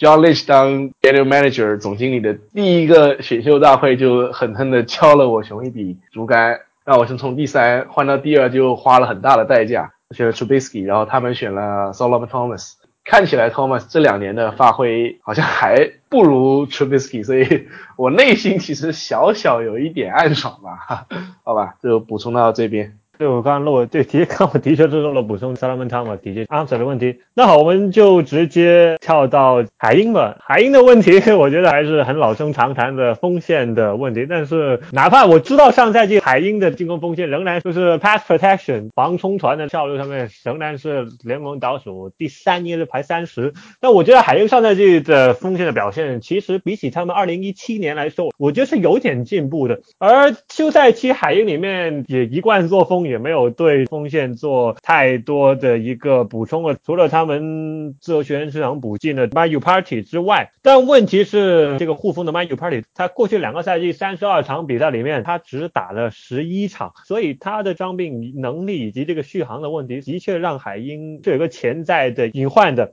但我觉得上赛季中锋的 Bridge 的表现是相当不错，但是其他两位像现在预测首发右护锋的 Fruk 以及右截锋的 Efredi，说实话，这两个人就是还是那个水平的两位进攻锋线全了。那么整条锋线最引以为豪的就是左截锋的 d u a n Brown。而 Brown 是上赛季表现真的是相当出色，但问题是 Brown 问在这个月他已经就三十四岁了，在新赛季随着年龄的上升，还有没有这么好的表现，真的也让人打一个很大的问号。说完锋线，那么我们到外接手，外接手也是另外一个大问题了。我们说过，因为之前鲍尔在休赛期因为伤病的退役，然后也一下子就导致 Russell Wilson 缺少了一个他自己最喜欢的一个武器，海鹰也没有在替代者上面做太多的补充。除了因为上赛季他们有这个 Tyler K 以及 David Moore，但问题是上个赛季 David Moore 也是打比赛的表现就有一场没一场，所以新赛季目前来看，在短期之内，Moore 和 Tyler K 这两个人会是。海鹰最主要的两位外接手，那么鲍文退役了，海鹰做了一个补充的选择，就是他们从选秀上面抓了今年也是比较被外界看好的一位顶级的大家出来的外接手之一的 D.K. Metcalf，但是问题是 Metcalf 的选秀我们也知道行情也是从一轮掉到了二轮，也因为外界觉得这位来自密西西比的外接手 Metcalf 他并不是一个。He's not a good football player，所以就可能觉得他某些方面导致了 m c c a p 直接就掉到了二轮的这样的一个问题。所以 m c c a p 能不能在一九赛季直接就顶班八稳，我觉得这个基本上是不太可能的。所以新赛季 lock 和 Moore 这两个人要承担很多的这些进攻工作了。但我们都知道 Tyler Lockett 是个身材比较小，更多的以速度见长的一个外接手吧。所以在身材方面会不会让 Russell Wilson 比较难做？也缺少一些在最外侧。的大身材的杀伤武器，我觉得这个对新赛季海鹰的进攻来说是一个比较大的隐患的。原来我们可能有人会觉得海鹰选择了鲍稳之后，会在近端锋上面做一些啊补充，就是东墙没了，那我就加强一下西墙的这样的一个补强策略。但是问题是从目前来看，我们也没有看到海鹰在近端锋的方面做了很多的一些补充吧。到现在我们看得到的还是 Dixon、Burnett 以及 Billy Disley 这原来这上赛季三个人这。的一个标准配备。那么近端锋过后呢，就是跑位的一个问题呢。海鹰的这个跑位，谁能打，谁不能打，谁会受伤，谁不会受伤，这也是一个 联盟千古不解之谜之一了。因为你说 Carson 和 Penny 这两个人什么时候会受伤，什么时候打得好，什么时候不打，真的，我觉得就连他们自己也说不清楚。我觉得去问海鹰的教练程武，他们也给不了一个明确的答案。所以我觉得新赛季还是可能 Carson、Penny 以及还有一个 CJ Plus。我觉得应该是这四个人就共同的来轮流承担海鹰的新赛季的冲球的任务。当然，主要的 workload 就是主要的档数仍然是由 Carson 和 Penny 两个人来负责。那防守组方面，海鹰的丢失也是比较多的，因为我们看得到的连续两年进超级碗的这个防守组阵容，随着离开的离开，退役的退役，差不多也是基本上就没有了。因为我们看到了，首先 Frank Car 是被海鹰送去了球场，上赛季打得相当好的防守端锋。然后另外呢是这个 Errol Thomas 的退役，所以这两个一头一尾的对海鹰来说相当重要的两个人的损失，也导致海鹰的防守组新赛季也是有一点点的叫这个。个问号吧，但是就是为了应对这个 Frank Carr 的离队，他们首先是在选秀上面用了伊伦莫，他们抓了 LJ Collier，但问题是 LJ Collier，我们觉得这个选择是有一点点的 waste，所以你说在田中 Frank Carr 离队的补充的效果来看，我们觉得也肯定是不能达到一个相当好的补充的效果。而在二线方面呢，海鹰的二线的确也真的可能海鹰现在最好的脚位就是 Shaq Griffin 了，那问题是其他的几位角位真的一言难尽吧。扣掉脚位之后，我们来到了安全位的上面。安全位 Bradley m c d o n a g o 新赛季肯定还是会有一个继续的他上赛季一个比较好的一个发挥。而同时，海鹰也在选秀的高轮次的签位补进了 Marcus b r i d e 但问题是，是 b r i d e 的这个选择也是让我们觉得海鹰是有一点 risk。所以，海鹰的一二轮的这两位高轮次的新秀在新赛季能不能打出好的效果，我觉得这个也是暂时要打一个问号吧。线位方面，我们知道 Bobby Brown 还在，所以只要他不受到伤病的影响，那么海鹰的这个线位群也是比较让人放心的吧。然后回到了这个防守端锋，就我们回到内侧的位置来说，之前海鹰应该是在七月份的时候，他们急急忙忙的就签下了 Aaron Mitchell，但也是因为之前海鹰的主力的防守端锋 Jaren Reed，因为他违反了 NFL 的个人行为的条例，所以要禁赛六场，而 Reed 要被禁赛六场的一个事件，我觉得。这是对海鹰现在影响是比较大的，所以总体来说，海鹰的这个防守组也是一年不如一年嘛。但是烂船也有三金丁了，再加上 Bobby Brown 也是仍然是留队的情况下，所以我觉得海鹰的防守组也不至于说会太糟糕。但是总体来说，我觉得只能有一个可能是平均偏上的一个水平吧，因为的确冲传二线再加上线位上面都有不同程度的人员的流失以及竞赛的一个影响，而且补充进来的。全看上去并不是那么的有技战力。那么这国际这三队的总结就是这样了。好，四个分区讲完，那接下来要进入到最一颗赛艇的环节了，就是对这个赛季国联六张季后赛席位的毒奶呢，还是由嘉宾乐乐开始。先说分区冠军吧，然后还是从国北说起。虽然我这个人一向不喜欢吃奶，不过我觉得我熊拿分区冠军的概率是比较大的。Nagy 去年可能说啊，去年是拿了最佳教练啊，去年可能他是一个新兵蛋子，大家不熟悉。今年的话，你赛程也会增强，但是我觉得以球队的现在的阵容的完整度来讲，去拿分区冠军应该问题不大。已经有了一些季后赛的经验，有之前很少见的就进攻组这么有深度、这么有天赋的一个局面。然后维京人跟绿湾的话是可以有机会争夺外卡的实力的。如果像绿湾的主教练跟四分卫的化学反应很好，或者说维京人解决他们进攻组这个问题的话，是能够去争夺一下外卡的。国联南区的话，我认为是会出一张外卡的，圣徒跟猎鹰会包这两个名额。当然，具体哪一个是冠军，哪个是外卡，要看赛季具体的发挥，包括受伤的影响。黑豹跟海盗可能是没有机会来争夺了。国联西区的话，去年进超级碗的公羊应该没有什么悬念，除非说四十九人这边 Jimmy G 找回他以前的身手。但这两周季前赛的发挥，包括一些新闻来看，这个概率是比较小的。然后海鹰的话是有机会重返季后赛的，但这个概率我同样不算太看好吧。说个抱歉吧，有蛮多当海鹰球迷的朋友。还差一个区是国联东区，国联东区可能没有机会去抢外卡，只能靠分区头名来进季后赛。这个我给到是牛仔，因为他们进攻组三剑客的配置，还有防守组现在的几个领军的人物。如果 Vance 能够找回前一年。准 MVP 级别这个身手的话，也是有机会来挑战的。现在红皮的整体的实力比较孱弱，红皮跟巨人，包括他们四分位这个关键位置的局面也不确定，是让他们几乎是没有什么机会去冲击一月份的比赛。这是我对国联的四个分区冠军，包括外卡席位的争夺，我看好是外卡出在国联南区和北区。先说一下两个悬念比较小的分区，国联西区上赛季打入超级碗的公羊应该没有什么问题，毕竟这个球队的防守实力很强，然后进攻上赛季也是给大家展现的就是一定的实力。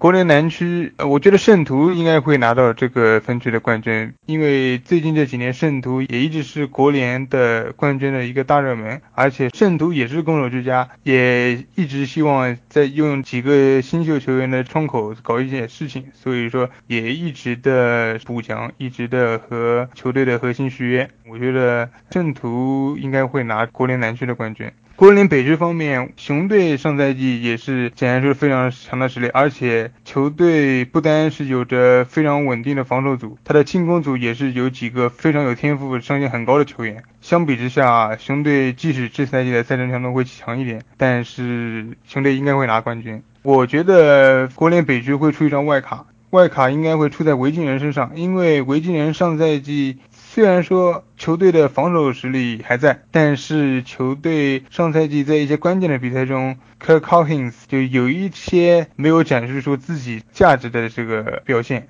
如果他这赛季就是能够展示出他自己应有的价值，我觉得维京人靠着这批球员进季后赛应该问题不大。另外一张外卡是觉得应该会出在国联东区，这牛仔和老鹰队都有一定的实力，就是和另外的红皮和巨人是有一定的差距。如果预测分区冠军的话，我还是更看好老鹰队一点，因为我觉得问子虽然说之前就一直有伤，但是如果他能有之前的那种发挥的话，如果四分位的上限高，我觉得这个球队的上限也会高一点。我认为他应该比 Jack Prescott 在四分位上稍微高一点，所以我预测老鹰会得这个国东冠军。这个分区应该会出一张外卡。四个分区冠军啊，我也先从简单的开始说起。那我觉得简单的有三个区：西区公羊，北区熊，是吧？乐乐来了，当然面子要给乐乐，对不对？然后南区是圣徒。这三分区里面，可能稍微要说明一些，就是说绿湾包装工鲁基斯龙哥那个男人是吧？孔老师觉得他还是强的，但是这个球队的配置吧，你一个人 carry 不过来，所以我认为是无法与熊竞争的。嗯，国联东区呢，是我本来还担心是不是大家都会看好牛仔，然后黑老师是说了一下老鹰呢，我就跟着这黑老师屁股后面说两句吧，因为我整体来说对牛仔现在这个三叉戟不是很信任。Prescott 和 Elliott，Elliott 嘛，那你作为一个强力跑位，其实厉害的跑位还是有很多的。那 Prescott 作为一个 franchise 四分位，那优缺点还是相当的明显。上限我觉得也就放在这里，你也是一个吃配置的那个球员。然后你现在要自己闹心还不算，还拉着 Elliott，也就是要求涨薪资，你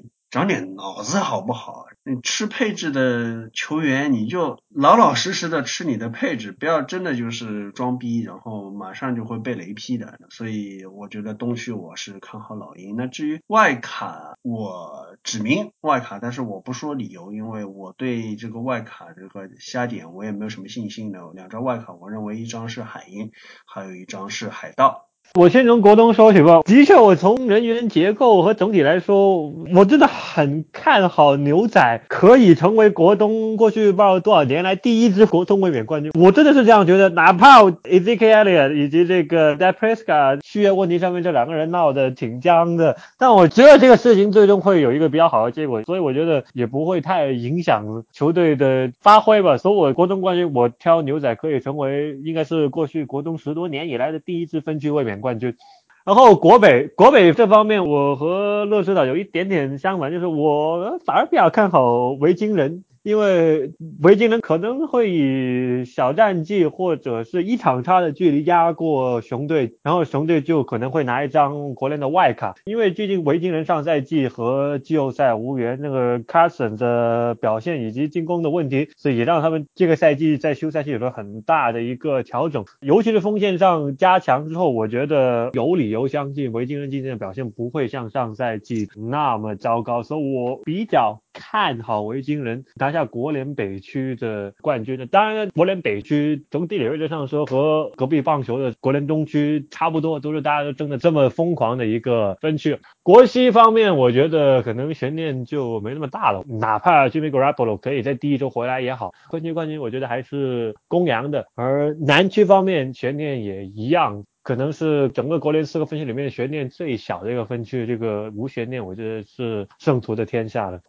在结束国联的前瞻之前啊，最后是还要有一个问题请教一下乐乐，因为乐乐也是国内知名的裁判呢。我们之前请空总来做嘉宾的时候，是聊到过 PI 的这个回放的新规则，对吧？当时其实说的比较详细，包括我们之前我们自己也聊过好多次了。这个，但是确实是个比较大的问题。每次有些新的风吹草动出来，都是忍不住想再继续扩展一下这个话题。那这两周的，包括第三周已经打了部分场次了。那看下来，乐乐觉得目前为止来说，这个 PI 新规对联盟产生的这个冲击呃影响怎么样？会不会后面，尤其是因为你季前赛可能实验性质嘛，到常规赛以后会有什么样的变化的趋势？关于 PI 新规的这个规则，那我之前也听了空总的一个看法，当然我相比之下可能就比较班门弄斧了。当时的话是季前赛没开始，然后现在的话是季前赛打了两个星期，然后也是有了一些相关的数据统计，就是在最近的比赛中是各队的主教练好像总共是十八次的有做出这个挑战，结果改判的次数是仅仅的一次。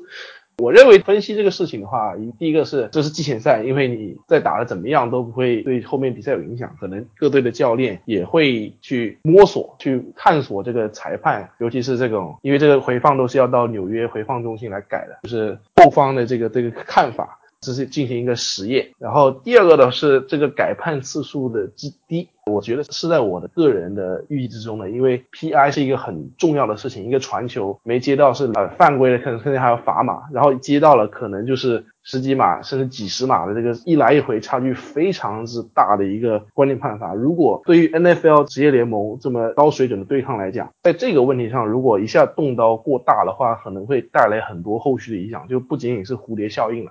所以季前赛挑战只成功一次，也是证明了 NFL 的裁判部门是比较审慎的。这也很可能是这一年的缩影，因为包括我们都知道，很多明星的外接也好，明星脚位也好，他们在江湖上扬名立万的一些手段，就是他们在对抗，他们懂得怎么样去利用裁判判罚的一个盲区。去做一些小动作的。如果说在回放的角度之下，如果联盟会通过这个手段去影响他们比赛的话，其实是很可能产生一些比较大的影响啊。还有一个就是对于裁判来讲，像足球这两年也是啊 VAR 的兴起，其实对裁判是造成了一些，我认为就算不能说困扰吧，也是一些很重大的影响，就是对于裁判的一个权威。可能一个球在实况速度下，我们判的是一个接球成功，或者说有没有犯规。如果现在通过这个回放能够去改判的话，对裁判的这个威信其实是一个比较大的一个挑战。我预测的话，联盟也好，还是会比较谨慎的。而且各个球队，大家其实心里也清楚，就是这些东西是比赛的一部分。如果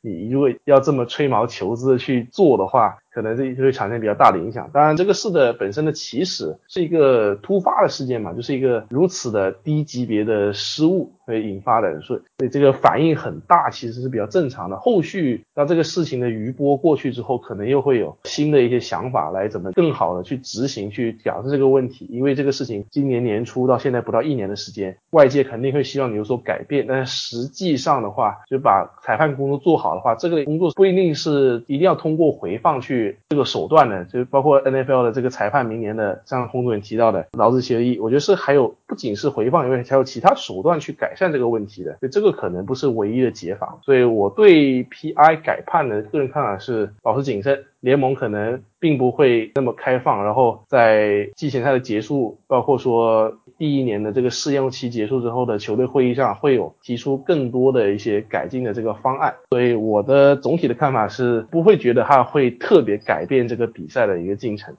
一个比赛的进程啊，还是要按照基本法来走啊。以上就是本期的橄榄球的内容，非常感谢乐乐给我们带来了各方面的精彩的点评。那请乐乐最后再给大家道别一下（括号继续毒奶一下）。这是第一次做客魔球理论班，非常荣幸，感谢各位大大的邀请啊！是希望新赛季我雄继续给力吧。然后也是希望 NFL 能够在中国越来越多球迷然后来关注这个比赛，毕竟是 NFL 百年也是非常难得的一个入坑的机会啊！希望以后有机会再做客魔兽理论那档节目啊！谢谢啊谢谢啊。好，接下来我们进入到今天的棒球的环节。在之前的节目里，我们已经做过了美东、国东、国中、国西，还有美西这几个分区的特辑。虽然有些分区讲的非常细，有些分区就讲的很简略，但是五个分区我们都已经过了一遍。现在就剩下最后一个分区美中，如果不讲一下的话，也是要逼死强迫症的朋友。虽然现在美中算是一个国内球迷关注度相对比较小的分区，但是今天我们还是打。算把这个缩水版的特辑做一下，不过内容就比较有限了。我们在这里只讲双城和土人这两支球队。那我们就先从这两支球队的先发开始讲起。首先，请黑老师带来双城先发的分析。双城的本赛季的轮值阵容可以说是非常的稳定，他们五个人分别是 Jose Barrios、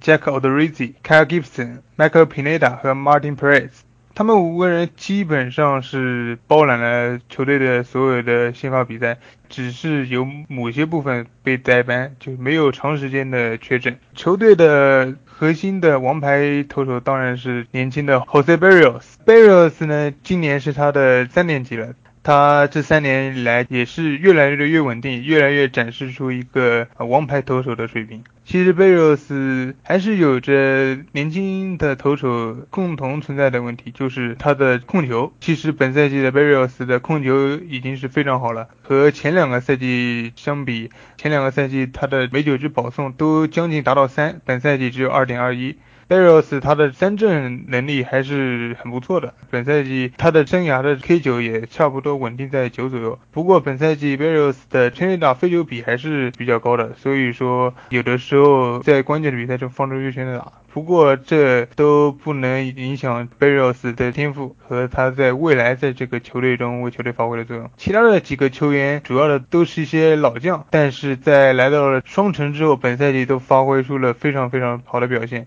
像 o d o r i z i 本赛季也是发挥的非常出色，他的被打全垒打的比是非常非常的少，就是跟他之前的几个赛季相比有着明显的进步，而且三振比也是非常非常出色。另外几个像 Martin Perez 也是今年才到球队的，虽然说之前的一些比赛中表现不太稳定，但是也是能胜任球队这一个轮值的表现。像 Kyle Gibson 和 Pineda 虽然说已经都三十岁了，但本赛季其实对于这个双城来说，双城本赛季他的先发轮值虽然说账面看起来不太好看，但整个的先发轮值的表现还是在联盟中在前列的，而且几个球员都是没有什么大的伤病，非常稳定，这也是双城本赛季有良好表现的呃一个原因。双城的先发轮值在美中固然算不错，但是和克利夫兰印第安人比起来的话，相对来说还要稍微差一点。克利夫兰印第安人的先发投手群，即便在这个赛季接连折损的像 Carlos Carrasco、Corey Kluber。这样之前球队的前端先发投手，然后在七三幺之前还将球队最大牌的 Trevor Bauer 通过三方交易交易到了红人，换来了 Yasiel Puig 和 Framil Reyes，再加上 Logan Allen 和另外一名小联盟投手。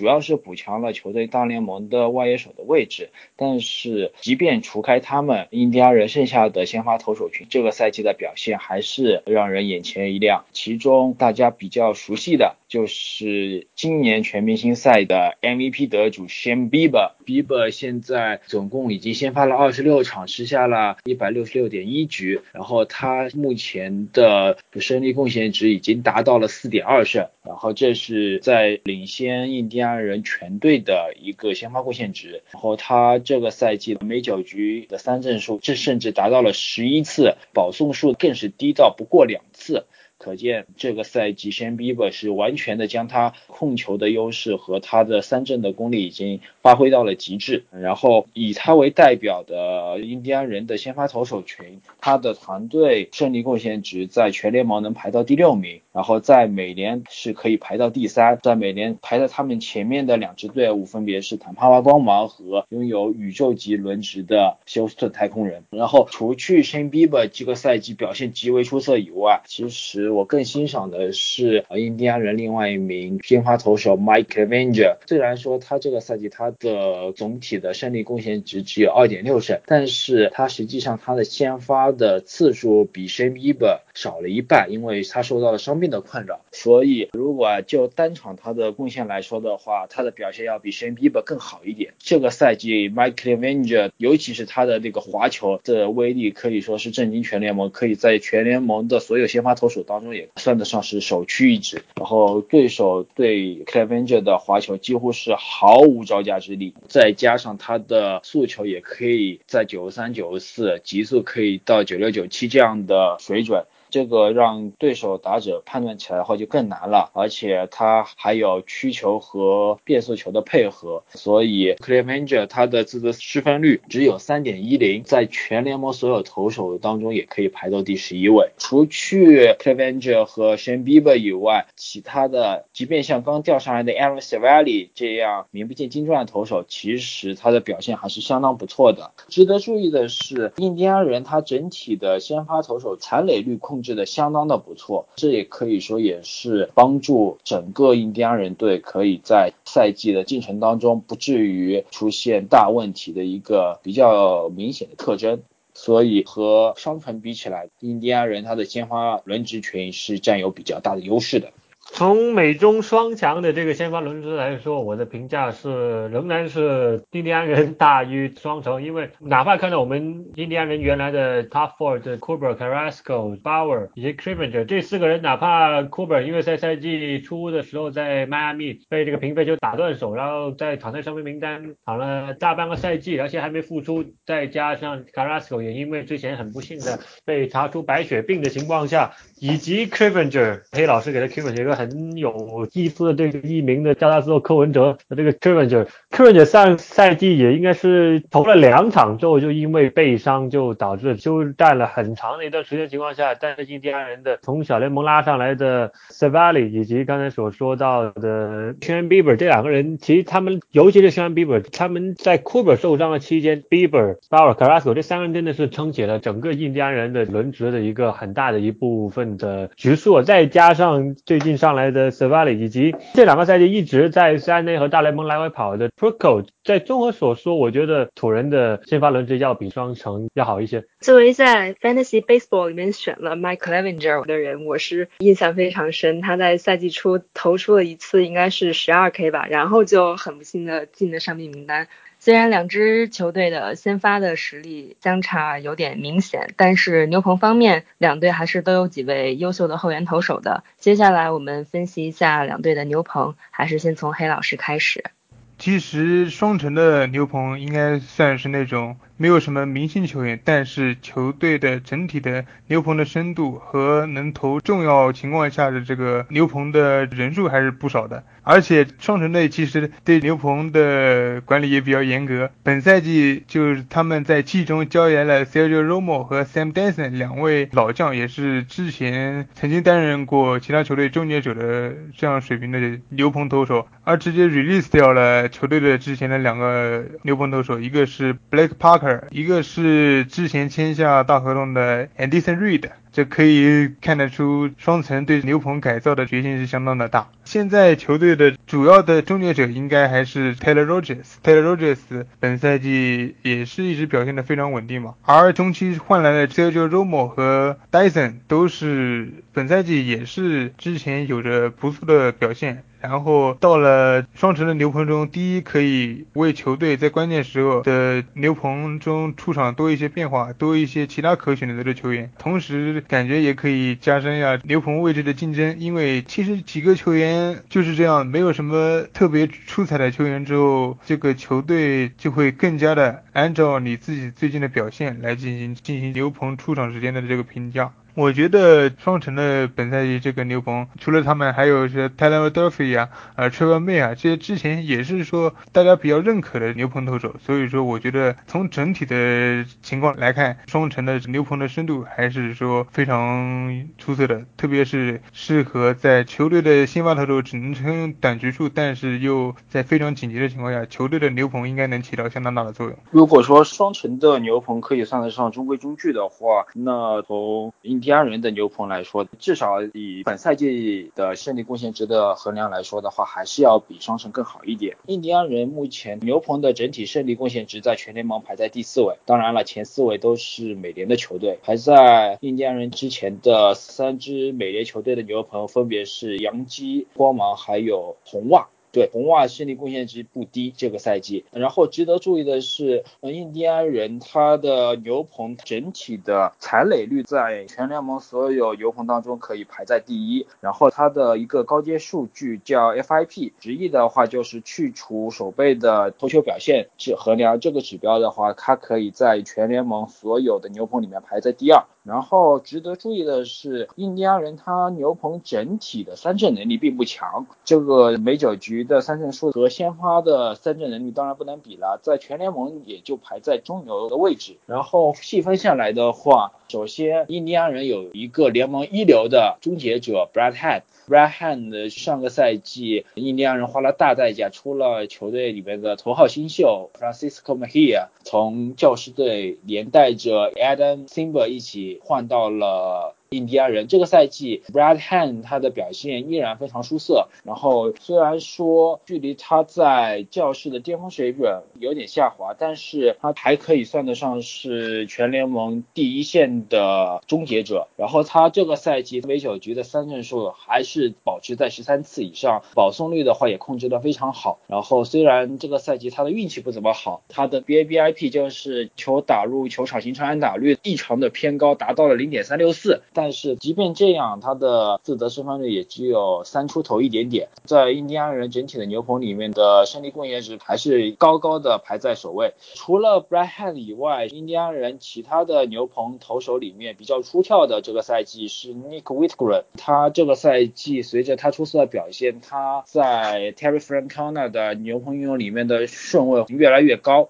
然后经常会在救火的时候看到他，然后他这个赛季他的自责失分率就要。二点七二，这个是作为一个一般的牛棚投手来说，是一个非常好的表现了。然后值得一提的是，这个赛季印第安人签下的一个老牌的呃也比较资深的后援投手 Tyler Clipper，他这个赛季可以说在印第安人算焕发了第二春吧。虽然他的三振数不高，但是他不管是保送还是压制本垒打的能力都异常的强。当然，参照 Clipper 他过去的表现的话，不能排除可能就这个赛季他的运气比较好。然后除去这三位比较经常使用的后援投手以外，像 Nick Goody，还有七三幺之前从光芒换来的 Hunter Wood，也是相当有实力的后援投手。如果碰到左投的话，Terry Francona 会直接找 Oliver Perez 作为一个专门。克制左打的专业投手，上个赛季表现非常出色的 Alan Simber，这个赛季倒碰到的问题比较多，然后他的三振数莫名其妙就消失了。虽然控球力还在，但是整体被打率相当的偏高，导致的话他的整体的投球数据都不是非常好看。综合来说，印第安人他整体的牛棚实力不弱，但是尤其是到了季后赛的话，双城除了 Brad Hand 以外，没有第二个可以真正有非常强大压制力的一个后援投手。所以，如果进入到常规赛白热化阶段，甚至是即便进入了季后赛，在真正关键的时候非救援情况下，能不能找出一个放心的后援投手，这对印第安人来说现在是比较当务之急。现在看起来比较有这个可能的应该是 Whitgren，毕竟如果大家看球时间比较长的话，大家都知道 Tyler Clippard 的这样的一个潜在火药桶的角色，真的不知道什么时候他就会给你爆的一个一干二净。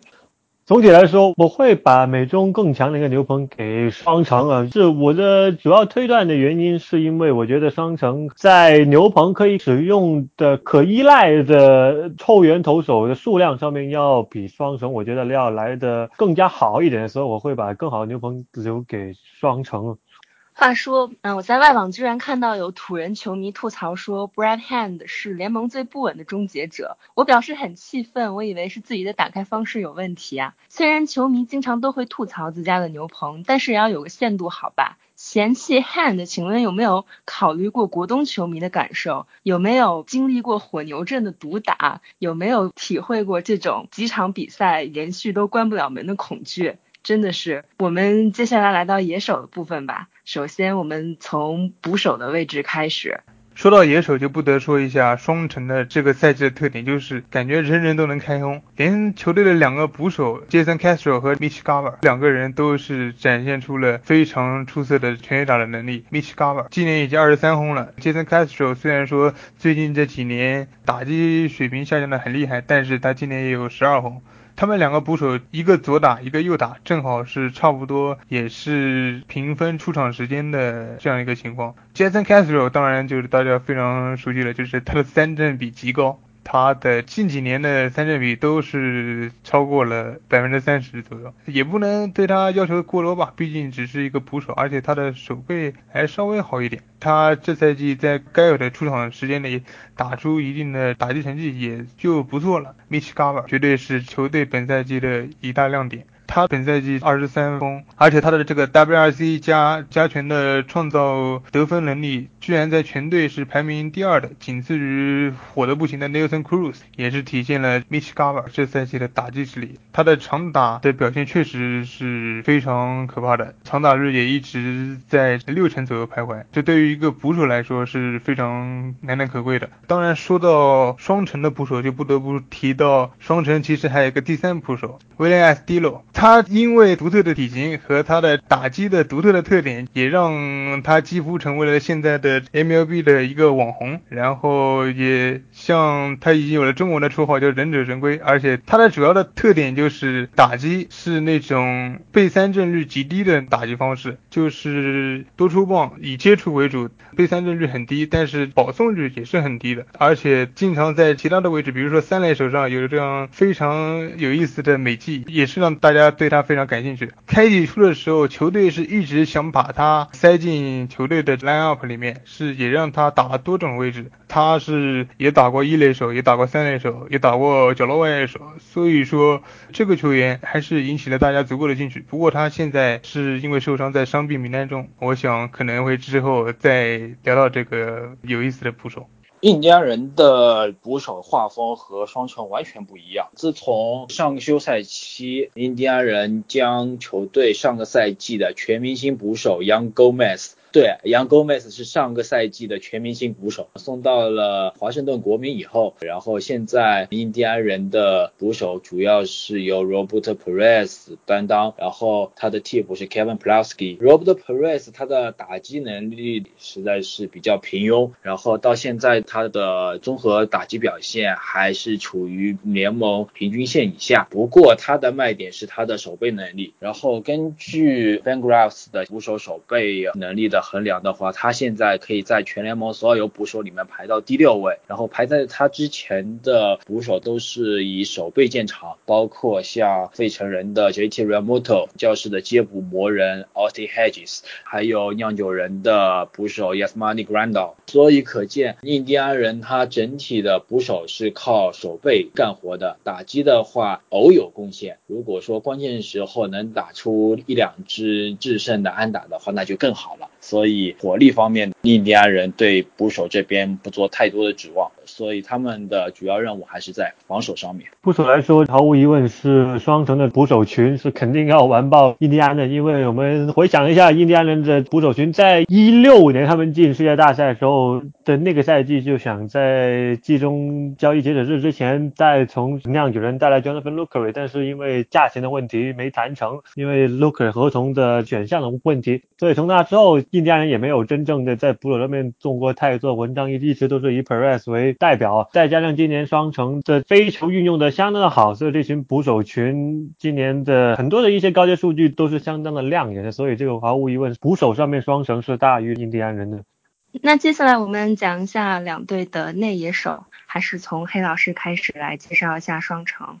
刚才我讲这个双城的牛棚的时候，提到了这个球队的牛棚是属于那种。能用的人很多，但是人是按需求上。其实双城的整个野手部分基本上也是这个样子，因为球队其实本赛季。其实本赛季双城的打击基本上是全面开花，而且球队经常是让一个一个人同一个球员守不同的位置，所以说也是经常根据比赛的对手选择不同的 line up。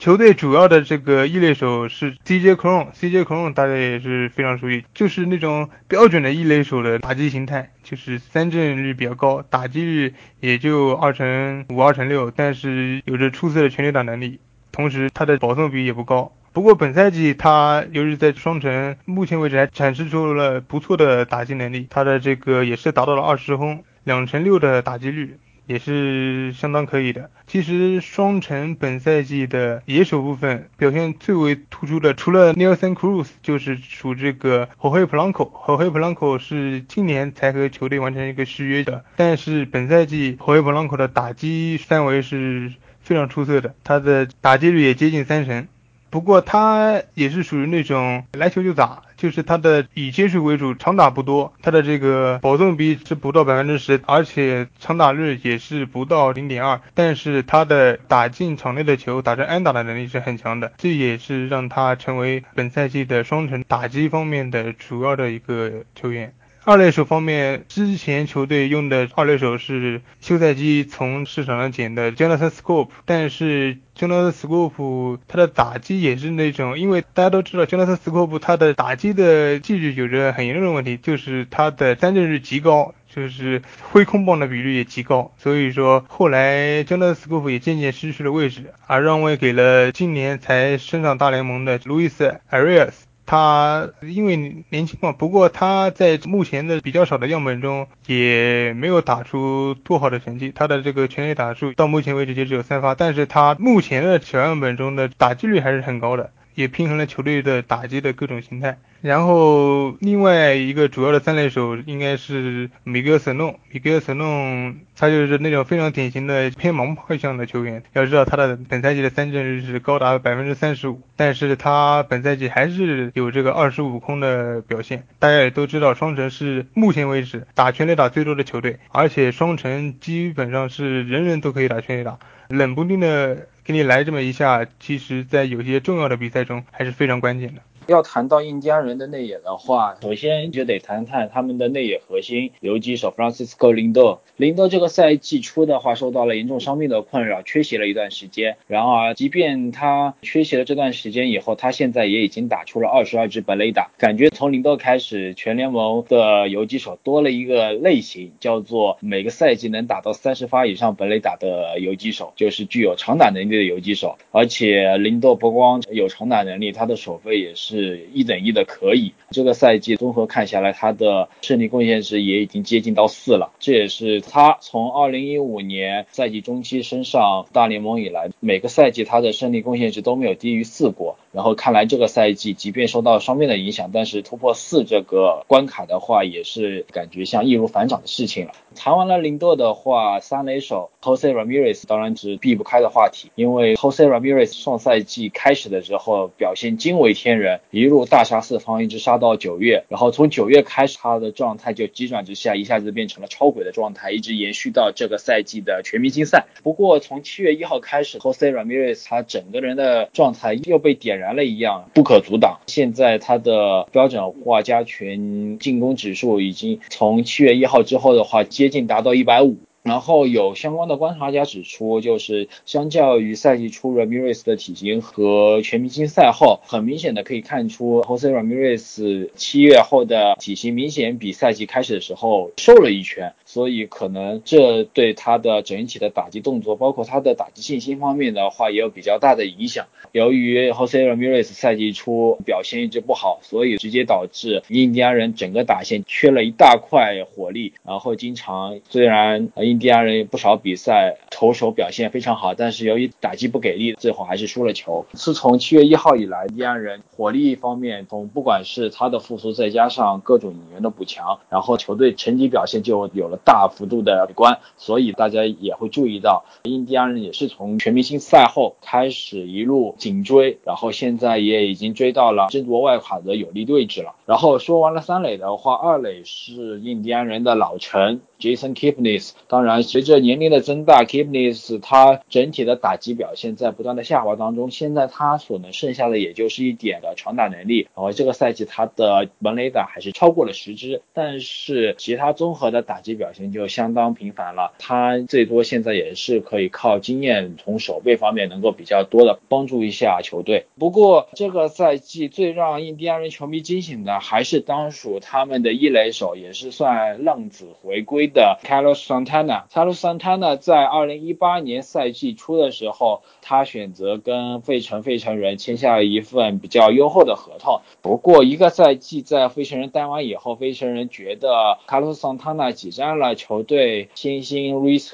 Hoskins 的位置，所以把他反手卖到了水手。然后他在水手还没打一场比赛，然后被交易达人 Jerry d e b o t o 又换回到了印第安人。不过他这个也算是荣归故里，也算半个复仇者联盟吧。这个赛季他的表现迎来了新的爆发。根据 FanGraphs 的胜利贡献值表现，他在全联盟所有一垒手里面的胜利贡献值排在了第一位。到目前为止，他的胜利贡献值已经达到了四点四胜，其中。他的高阶进攻指数也是在所有的一垒手里面排名第一。不过从他的具体表现分析来看的话，其实和上赛季他的表现比起来，他的三振数和保送数的话基本持平。只不过这个赛季 Carlos Santana 他的运气转的比较厉害。他上个赛季他的落地形成安打率只有零点二三幺，这个赛季他一下子就涨到了零点三零零，然后再加上一点全联盟本垒打浪潮的多东。锋，他的长打能力也暴增，从上赛季的零点一八六涨到了这个赛季的生涯最高的零点二五七，因而他的整体的打击表现也就水涨船高。然后在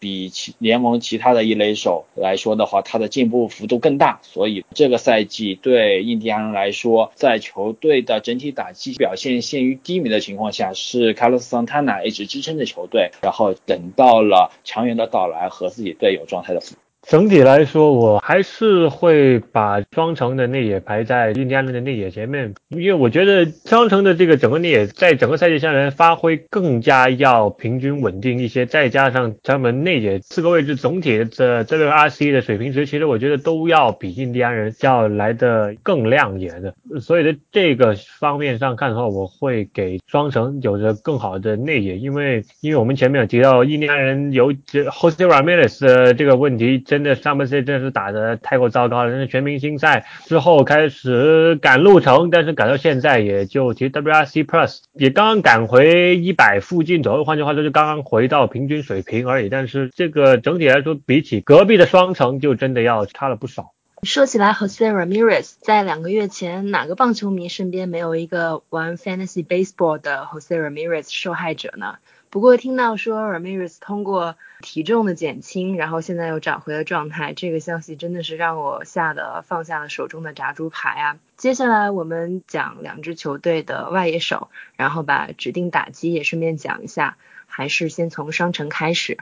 双城的外野手，先从原本主力的中外野手。Baron Buxton 开始讲起。Baron Buxton，Baron Buxton 之前在新秀排行榜上一直是排名第一的，就是他是一个非常有天赋的球员，他也是这种非常典型的 fighter 的球员，而且联盟中也一直把他和同样是五排的球员的 Mike Trout 作为对比。但是 Buxton 自从进入到联盟之后，他的打击的水平是完全没有展示出来，更别说他的长打能力了。他的前几个赛季的打击水平都是比较糟糕，而且有着非常非常高的三振率，也让大家开始判定他是一个假货吧。但是他的金手套级别的手背和非常快的速度还是存在的，也让他一直能够在大联盟生存下去。不过这赛季 Buxton 的打击水平是相比于之前的那种糟糕的表现有了一个明显的好转。不过目前因为受伤还在伤病名单中。本赛季双城的外野手表现中最好的是 Max Kepler，之前大家也是认为有一定的强大实力的外野手，但是今年他是彻底兑现了他的打击天赋，今年他居然已经打出了三十四发全垒打，而且打击率也是比前几年还有所提升，在这样的情况下，他的胜利贡献值已经在球队的野手中排名第一了，这是非常了不起的。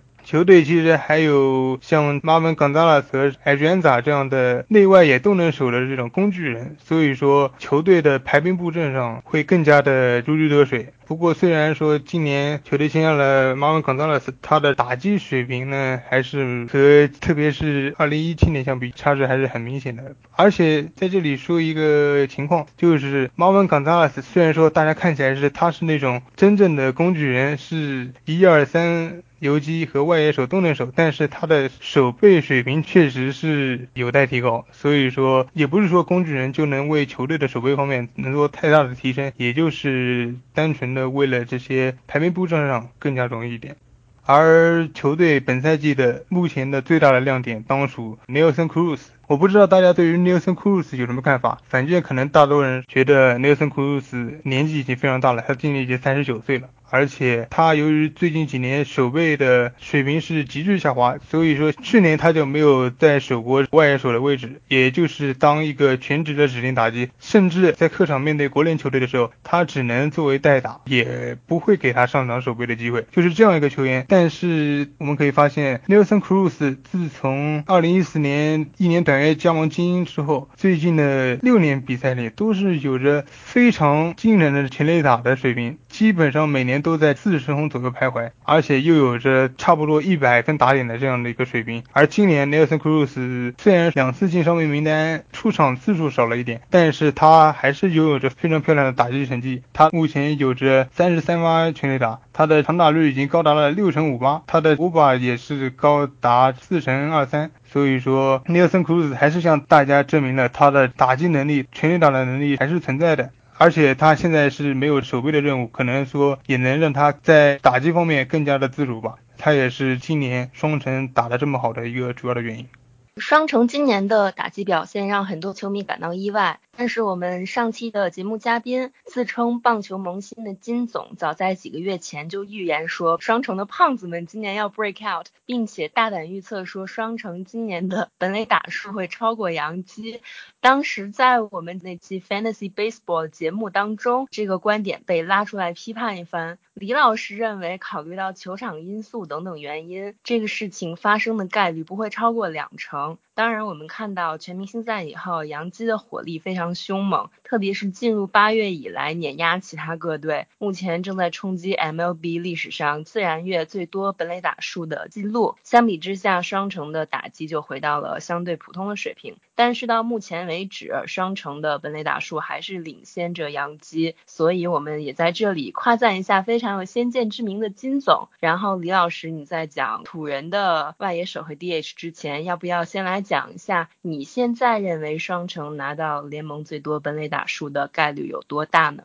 现在的话，预计应该还是在六四开吧，就双城可能概率大一点。但是要看一下，现在杨基和双城两支队伍的本垒打差也就差在十几支左右。当然了，这要取决于杨基这些伤病员九月份能回来多少吧，还有像 Aaron Judge 的状态能回来多少。不过当时批判的时候，毕竟没有考虑到杨基这个赛季的伤病是处于这样的情况。如果能考虑到这样情况的话，杨基能。打到现在这个水平已经是非常烧高香的了，能打出这样的成绩，夫复何求，对吧？然后再言归正传，谈一下印第安人他的外野。印第安人目前外野的最大牌当属七三幺，印第安人以 Trevor Bauer 为代价换来的 Yasir Puig 和 Framil Reyes。Yasir Puig 这位仁兄虽然说有时脑子不太好使，但是真的发挥起来、恨起来，他的硬实力是毋庸置疑的。这个赛季他目前刚到印第安人，他整体的发挥还相当不错。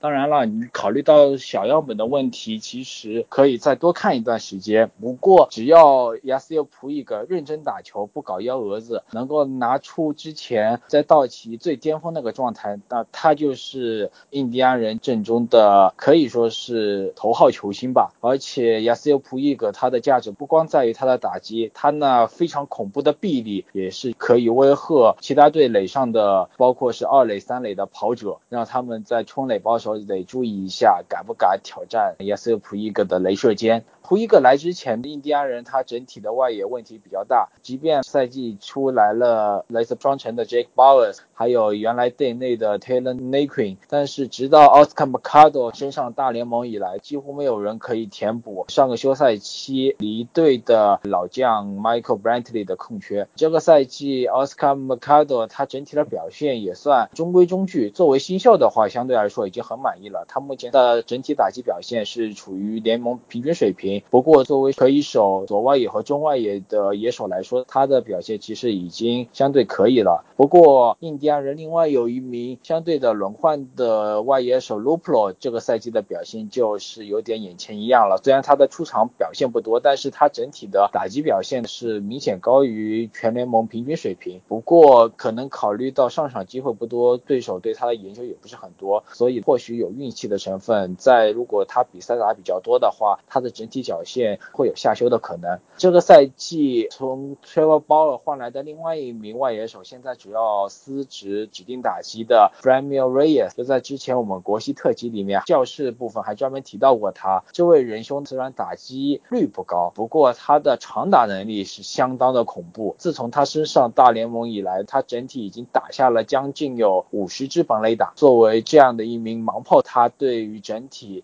印第安人的打线是一个非常重要的补充，将他安排在后段棒次，时不时可以给对手的投手来狙击一下，这对对手投手的心理还会造成一定的影响的。从两队外野来说，呃，就这个赛季初的时候呢，印第安人的外野是肯定是不要说和美联中区的其他球队相比了，就是和整个联盟相比的话，印第安人的这个外野也只有马林鱼可以媲美的，就是真的就是忽略不计的那个水平。所以他们就在七三一交易截止日之前，就和教师红人做了一个很大的三方交易，一口气的把这个威尔森亚西亚 Pre 给换了回来，来填充外野。但是其实填充回来之后，效果是有，但是也不是说。呃马上就可以在根源上面解决问题吧。假如把 Prick 的数据只算他来到印第安人之后，再加上我们刚才所说的 Reyes，因为 Prick 刚刚来到印第安人之后，他现在只打指定打击嘛，但是 Reyes 来到印印第安人之后，这个效果真的是相当的惨淡，到现在只有一点六二的打击率，WRC 加已经掉到了十九了，但是他还是仍然维持了他的开炮的这个效率，是打了两发的全垒打。我在刚才呢就拿。拿手又算了一下两队的外野的 WRC 数值。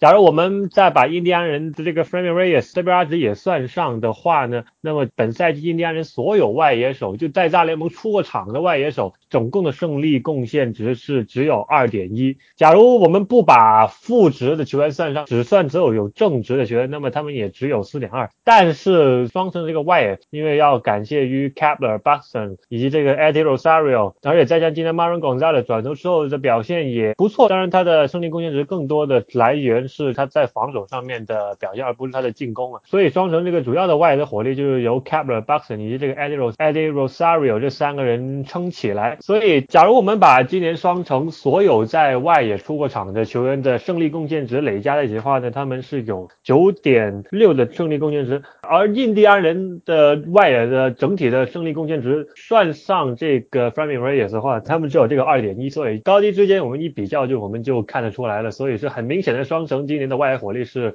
不要说是和印第安人，就是和联盟大多数的球队的外援都有着很大的优势在这里。刚才我们分别分析了两支球队的各个位置的实力。到我们录这期节目的时间为止，土人只落后分区第一的双城二点五场，但是因为外卡竞争对手运动家和光芒赢球，所以土人已经以微弱的差距掉出了外卡区。接下来，请魔老师来对美中分区头名的归属以及分区第二能否抢到一张外卡来做一个预测。我觉得还是这样的，因为看到印第安人就是轮值上面的伤兵都慢慢在复健，但问题是库珀现在说他的复健的过程有反复，然后他现在可能要往后推两周才能回来。再加上之前 Carrasco 虽然说他想开始复健，但是我并不觉得他在短时间内就可以回来情况下，假如到了九月，可能在十号之前，他们这两个人打都可以回来的话，我觉得对印第安人来说，可能抢外卡还有一点戏。但是，假如还是以现在这个阵容来看的话，我还是觉得双城可以拿得到美中的冠军。而印第安人，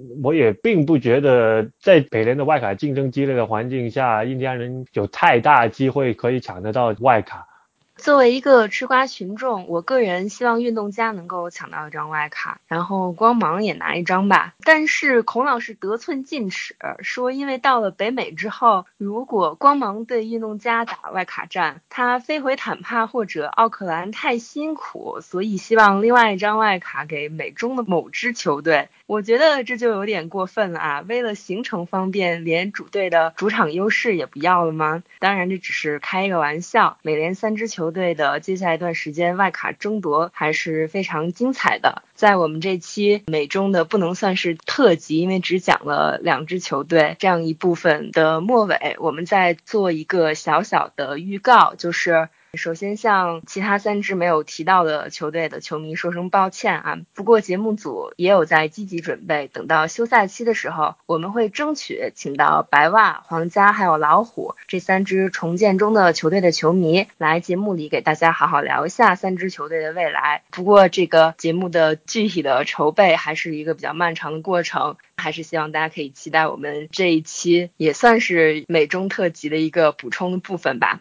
接下来我们就来到了本期节目的冰球的部分。首先和之前的橄榄球环节一样的是，冰球这边也有一位和可卡因扯上关系的球员，那就是首都人前锋 Evgeny Kuznetsov。事情的发生是今年五月，一段录像在网上曝光，Kuznetsov 和一堆人在开 party，桌上有不明的白色粉状物。Kuznetsov 当时声称，录像是在一八年斯坦利杯夺冠后拍摄的。录像里的人他不熟，至于桌上的粉状物是什么东西，他也不清楚。但是国际冰联对他进行了检测，结果是可卡因阳性。然后国际冰联以使用了兴奋剂为由，对其做出了禁赛四年的处罚。我们来解读一下这个处罚结果，这就意味着四年之内他都不能参加国际冰联的赛事，包括二零二二年北京冬奥会。虽然现在关于联盟会不会放球员来参加冬奥会并没有一个结论，但是 Kuznetsov 已经确定了和任何国际冰联的赛事都没有关系了。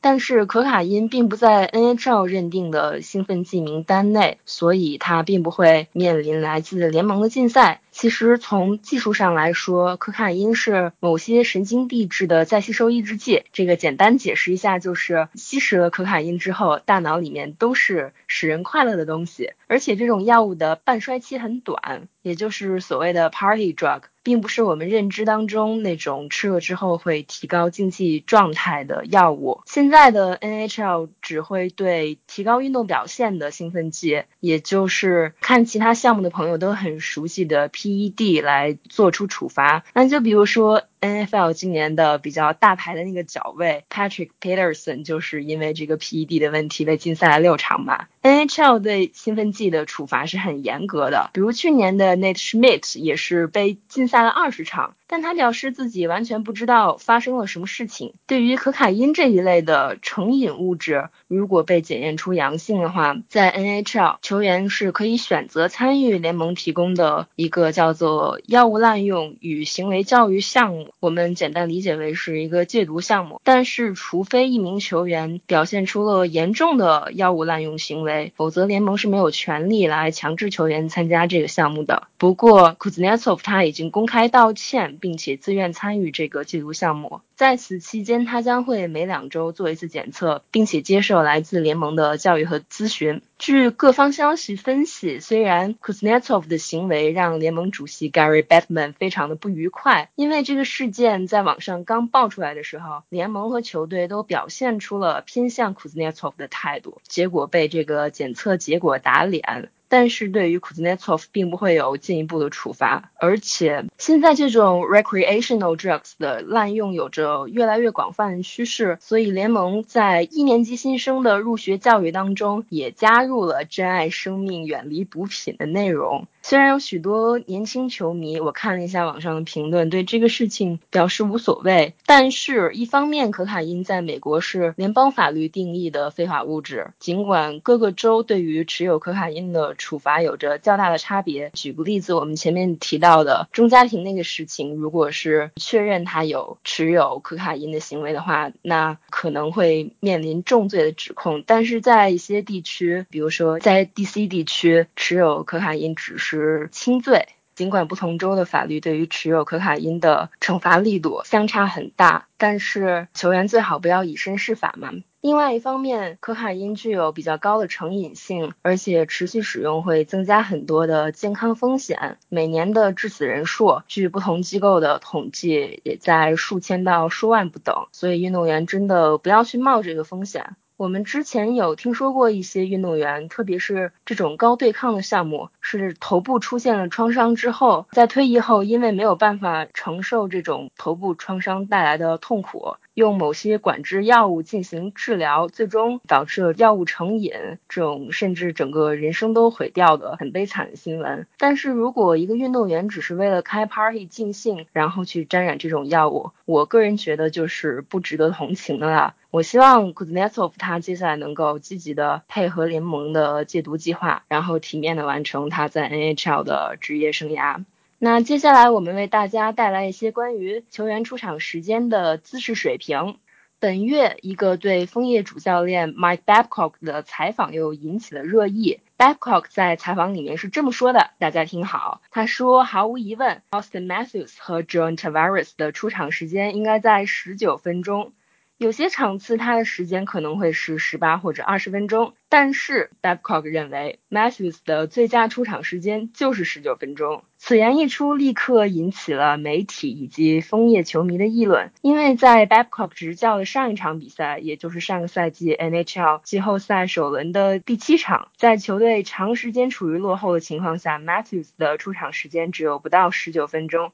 这个事情并不是我一定要提一下，因为这个系列赛都已经过去那么久了。但是枫叶方面有很多记者出来抨击说，你平时的。一场无关紧要的比赛也就算了，这可是季后赛的抢七大战，为什么还要这么的死板教条？难道不应该让球队的头号球星在这个时候出来拼一把吗？特别是上赛季 Kawhi Leonard 带领猛龙拿到冠军，使得很多多伦多球迷就不由得拿出来比较一下。Leonard 他在抢七绝杀七六人的那场经典的比赛当中，是几乎打满了全场。那么为什么就不能让 Austin Matthews 多打两分钟呢？我们先请古老师来评述一下 Babcock 对 Matthews 在重要场合的使用的看法。更出色的球员得到更多上场时间，这不是天经地义的吗？刚才举的例子，NBA 这边是这样，MLB 这边优秀的球员也会得到更多的 at bat 次数，NFL 那边好的球员会得到更多的 snap。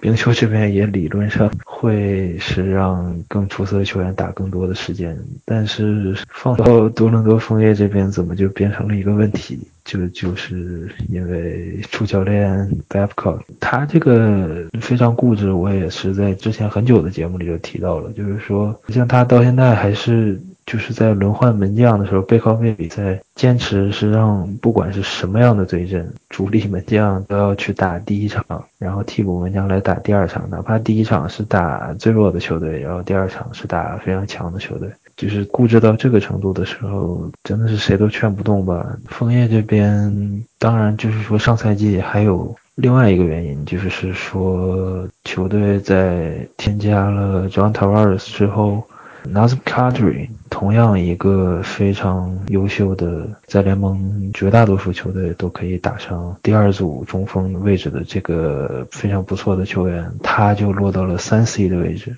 然后也可能是说，为了考虑到给他更多的时间，所以会或多或少的压缩 Matthews 和 Tavares 的时间。更何况四组中锋是在其他队，我觉得打不上 NHL，然后在这边是枫叶干儿子的 Frederick o j 所以说就不太好办，但是现在 c a r d r y 被交易之后，我觉得大概率会给 Matthews 和 Tavares 平均更多的上场时间，无论是在整体上，还是尤其是在五打五的时间里。因为我刚才看了一下全部时间，就是 c a d r y 他的这个场均在场上的时间，几乎是和上赛季、上上个赛季还有再上一个赛季几乎没有变过的，都是十六分钟多一些。我觉得是最大的原因。当然，现在说从雪崩交易来 c u r f 同样是一个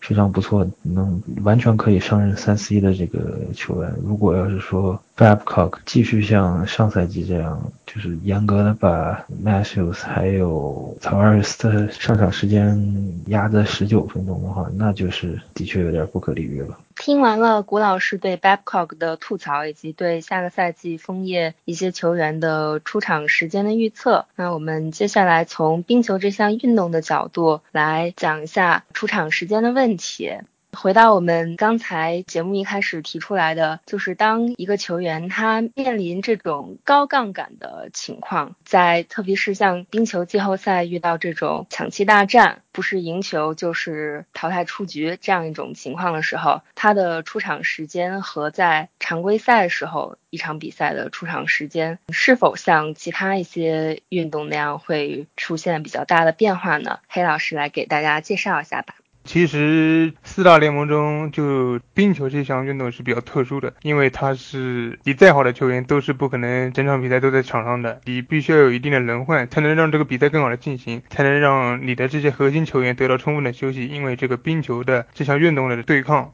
是有着特殊性的，而其他的三项运动中，棒球是不存在出场时间的概念的，因为棒球第一个它是没有时间的这个概念的，它只是看出局数。第二个，棒球它是换下去之后是不能换上来的，这个也就是说各个球员把自己的价值最大化，来根据球队的这个需要，然后进行换人。NFL 也是如此，NFL 像进攻组的球员，比如说一些四分卫或者说进攻前线，就是整场比赛都在场上，其他的有的球员只会在偶尔的档数、偶尔的 snap。里面会得到休息，但是也肯定是最好的球员有最多的上场时间。而这个 NHL 的这个问题就和剩下来另外一项和冰球差不多的，就是这个换人比较多，而且各个球员在场上有相应的上场时间的这项运动来进行一个比较的话，我这里都是引用的16年到19年这几个赛季中一些数据。整个 NHL 中，如果是按整个赛季的出场时间来看。排名前十的前锋中，他们的平均的上场时间只有十九点六分钟，而到了单纯的季后赛的比赛中，这十名球员的平均出场时间也只有十九点八分钟。这里面还包括像呃 McKinnon 和这个 Taylor Hall 这种球队太依赖他们了，所以说他们肯定会在这一些重要的比赛中，球队是让他们有大把的时间。而除了这两个球员之外，其他八名的球员整个这个季后赛的出场时间，甚至没有他们常规赛的平均的出场时间多。而在 NBA 中，同样是排名前十的球员，NBA 的前十名的球员的平均出场时间就达到了三十四点七分钟。啊，我们知道，就是 NBA 的比赛是打四十八分钟嘛，但是到了季后赛中，这十名球员的平均的出场时间就达到了三十八点九分钟，这个和 NHL 相比是有着非常明显的提升。NHL 甚至是季后赛和常规赛相比，时间是有一定的减少的。而如果我们把样本放小，单纯的看整个球队在高杠杆，就比如说球队如果是那种回家局，下一场输了就淘汰的比赛中。或者是更高杠杆的，就是抢七的比赛，一场定胜负的比赛中，这些球员会得到怎样的出场时间呢？刚才我们提到的这十位球员中，他的赛季的平均出场时间是十九点六分钟，是吧？他的面临着淘汰边缘的出场时间，总共的平均时间只有十九点二分钟。而即使是打这个季后赛的第一场，他的整体的平均时间也只有十九点五分钟。而 NBA 这边的他的利用球星的价值，利用核心球员在场上多打比赛的这个这个作用就体现出来。来了。同样的这十名球员，他们的平均的赛季的出场时间是三十四点七分钟，而如果是面临着被淘汰的关键的一战的，他们的平均的出场时间达到了四十二点四分钟，而如果是第七场的话，这个数据就达到了四十三点七分钟。可以看出，在 NBA 和 NHL 相比，NBA 它有核心球员的存在，它也会让核心球员在更关键的比赛中，在比分更加焦灼的时候，尽量的让自己的核心球员是在场上有更多的出场时间。而在 NHL 方面，这方面就没有什么太多的意识。就综其原因的话，主要一点还是双方运动的特点吧。NHL 是一个非常高强度的比赛，有着这么快的滑行速度，然后这么激烈的身体对抗，球员是需要有一定的时间进行休息的。但在 NBA 中，理论上讲，你是可以让一个球员打满四十八分钟的，而且这也是在以前更加老的一段时间内是非常常见的一个现象。而且这个篮球的比赛，他在场上你可能不需要太多的身体对抗，只需要你能够在进攻中干好自己的事情，组织好传球啊、投篮，在防守中可能你也不需要参与过多的防守，可能也只是那些假装的眼神防守。所以说，这导致了 NBA 这个比赛，它从理论上讲，它是可以让球员在场上有着尽可能更多的时间，但是在 NHL 中你就做不到。而且还有几个更加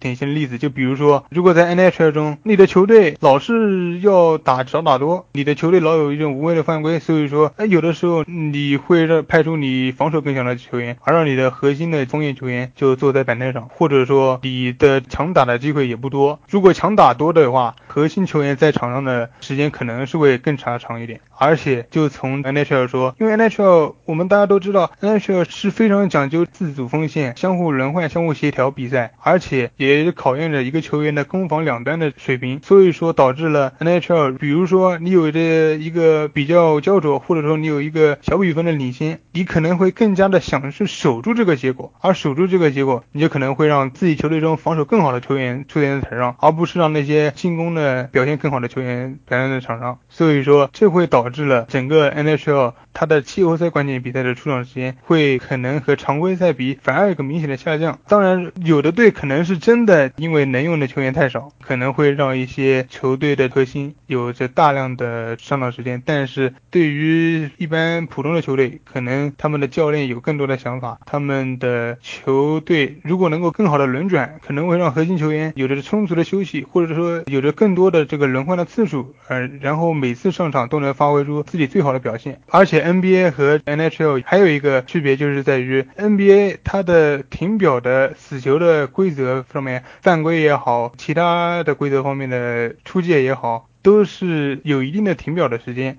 而 NHL 它的犯规也好，其他的规则限制也好，也没有这个出界的概念。所以说 NHL 的比赛中停表更少，NBA 的比赛中停表更多。可能 NBA 的球员有着更多的休息的时间，就是在比赛中有一个喘息的机会。而且大家知道，NHL 和 NBA 相比，NHL 是个高强度的比赛，基本上是每一分每秒都是在和对方进行激烈的拼抢。这在 NBA 的比赛中，就有大部分时间是那种可以算是没有进行真实的。比赛的这个时间，就比如说球员拿着球从后场推进到前场这样的一个段时间，可能说这段时间能够让球员在场上借这个机会喘息一下，或者说在小范围内进行呃一些球权的增强，比如说抢篮板的时候，你有的离得远的球员在场上当时就没有实际的进行激烈的对抗，这和 NHL 这个特点是不太相同的。NHL 几乎是每分每秒都在进行激烈的拼抢，而且球权转换的也快，球转移的也快，所以说这个节节奏的上的差距也是引起 NHL 的核心球员要比这个 NBA 的核心球员出场时间要少的这个原因。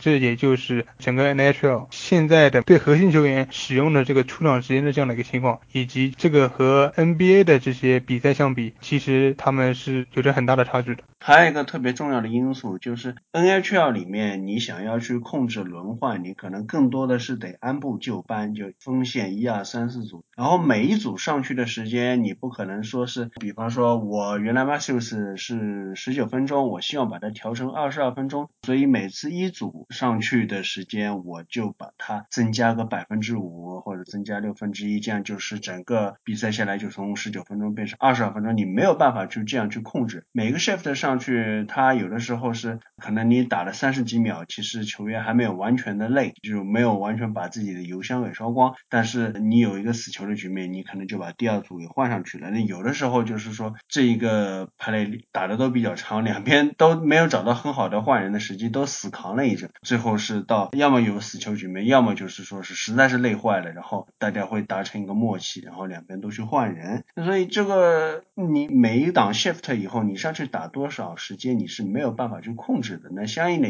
来说，也就是一直轮换，按照顺序去轮换，你到最后一平均下来，可能一组还是这个时间，二组还是那个时间，除非就是你有的时候是碰上 power play 或者少打多 short handed，或者是有的时候你去跳一下轮换，可能就是说能够起到一个控制某个球员或者某一组球员出场次数比较多的一个效果。那就打个比方，你像棒球里面的先发投手轮值，五人先发，那就是一二三四五，有的时候会跳，为什么会有 day off？Off？day off 的时候，就可能考虑到为了让厉害的投手有更多投的这个机会，就把这五号先发给跳掉，或者说怎么样。但是如果没有任何的 day off，假设你这个球队这个赛程很特别魔鬼，连着三个礼拜全都是打满七场，那你只能五个先发，老老实实一二三四五，一二三四五。可能厉害的先发他投的局数会长一点，但是他出赛场次肯定是五天之中只能出一场。这也是不像棒球这样，教练员可以有很多调。配的余地，让他的明星球员能够更多的上场，更灵活、更主动的去安排他的时间，这是在冰球里面很难做到的。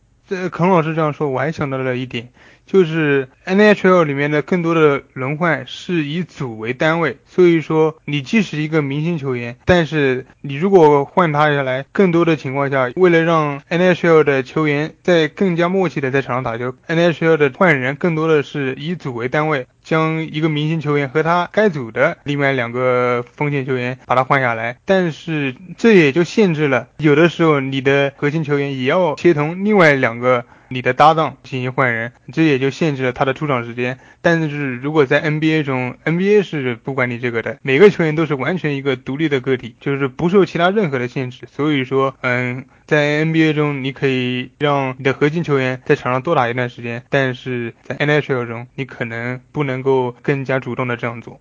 孔老师刚才提到了这个，就是刚才我一直黑老师讲的时候，我就在说 shift 这个东西，你出场时间你不能只看出场时间，你得看一场比赛里一个球员打了多少个 shift。就是我记得前两期刚说过这个东西，就是轮换之类的。他作为一个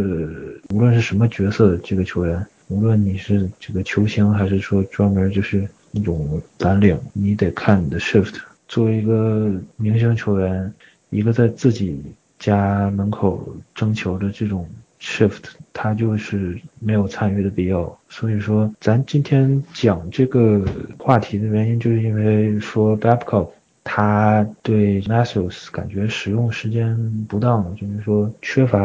对他的信任也好，还是说就是他太古板也好，是这么一个原因嘛？倒也不是说媒体或者球迷要求 Babcock 每一场比赛都要让 Matthews 打上二十二分钟，有的时候那种毫无悬念的比赛进行到第三节了，胜负已定，没有必要上他。说的这个是。就像季后赛最关键的时刻，面临着被淘汰的比赛，或者是任何季后赛比赛第四节，为什么说他的上场时间还是严格被控制的？最后的两分钟，就是在需要得分的时候，为什么我们看到的是像 Patrick Marlowe 这样的球员，或者是 Nylander 跟 Connor Brown 这样明显就是打了一个赛季也打不出任何化学反应的？pair 或者组在场上出现这样的情况，这个具体我也没有查过。如果以后有机会再讲一下这个 shift 这个事情，你要看这个球员在对方门前，就是 offensive zone，他的这个 shift starts 的次数，或者说在自家防守就是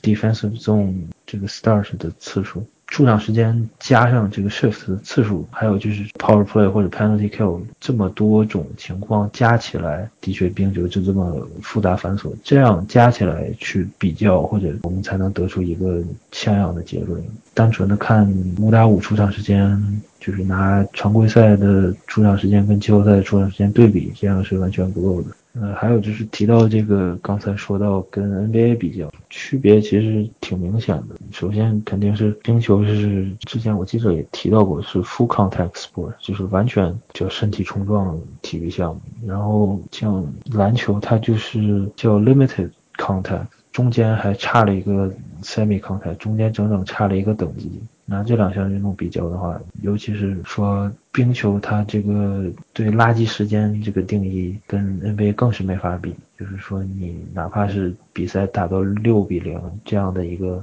比分，到第三节或者说最后十分钟，一组、二组球员该上也得上，可能上的时间稍微少一点，但是不可能说就是你们这一组就干脆就休息了，或者说有门将这样一个特殊的位置，就是说你看。你都打到六比零了，第三节你休息吧，他肯定是不乐意的，因为首先他有一个 shutout 这个东西，他自己想要在自己的这个数据本上能记下来这一个完封，哪怕是说不是完封了，他也想打满一场比赛，这是门将他们自己的骄傲吧，觉得自己被换下，哪怕是因为球队需要你休息，需要你背靠背比赛，哪怕说下一场如果你第三节休息了，你下一场背靠背还能让你上，那他们也不会愿意。我印象里是没有，因为说比赛毫无悬念了，把主力门将换下去这种情况，所以冰球跟篮球区别可能太多了。刚才几位老师已经是从方方面面的来介绍了冰球的出场时间的问题。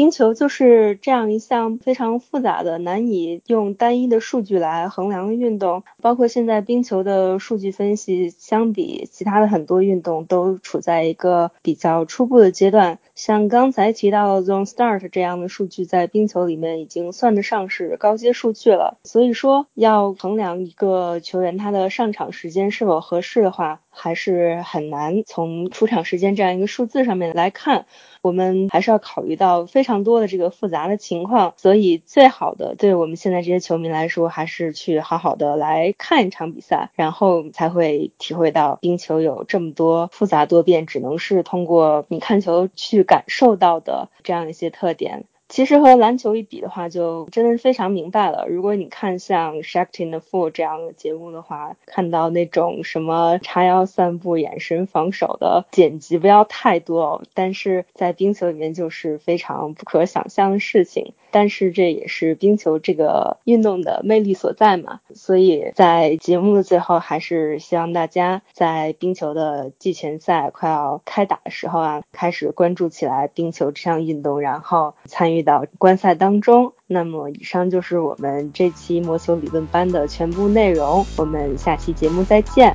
拜拜。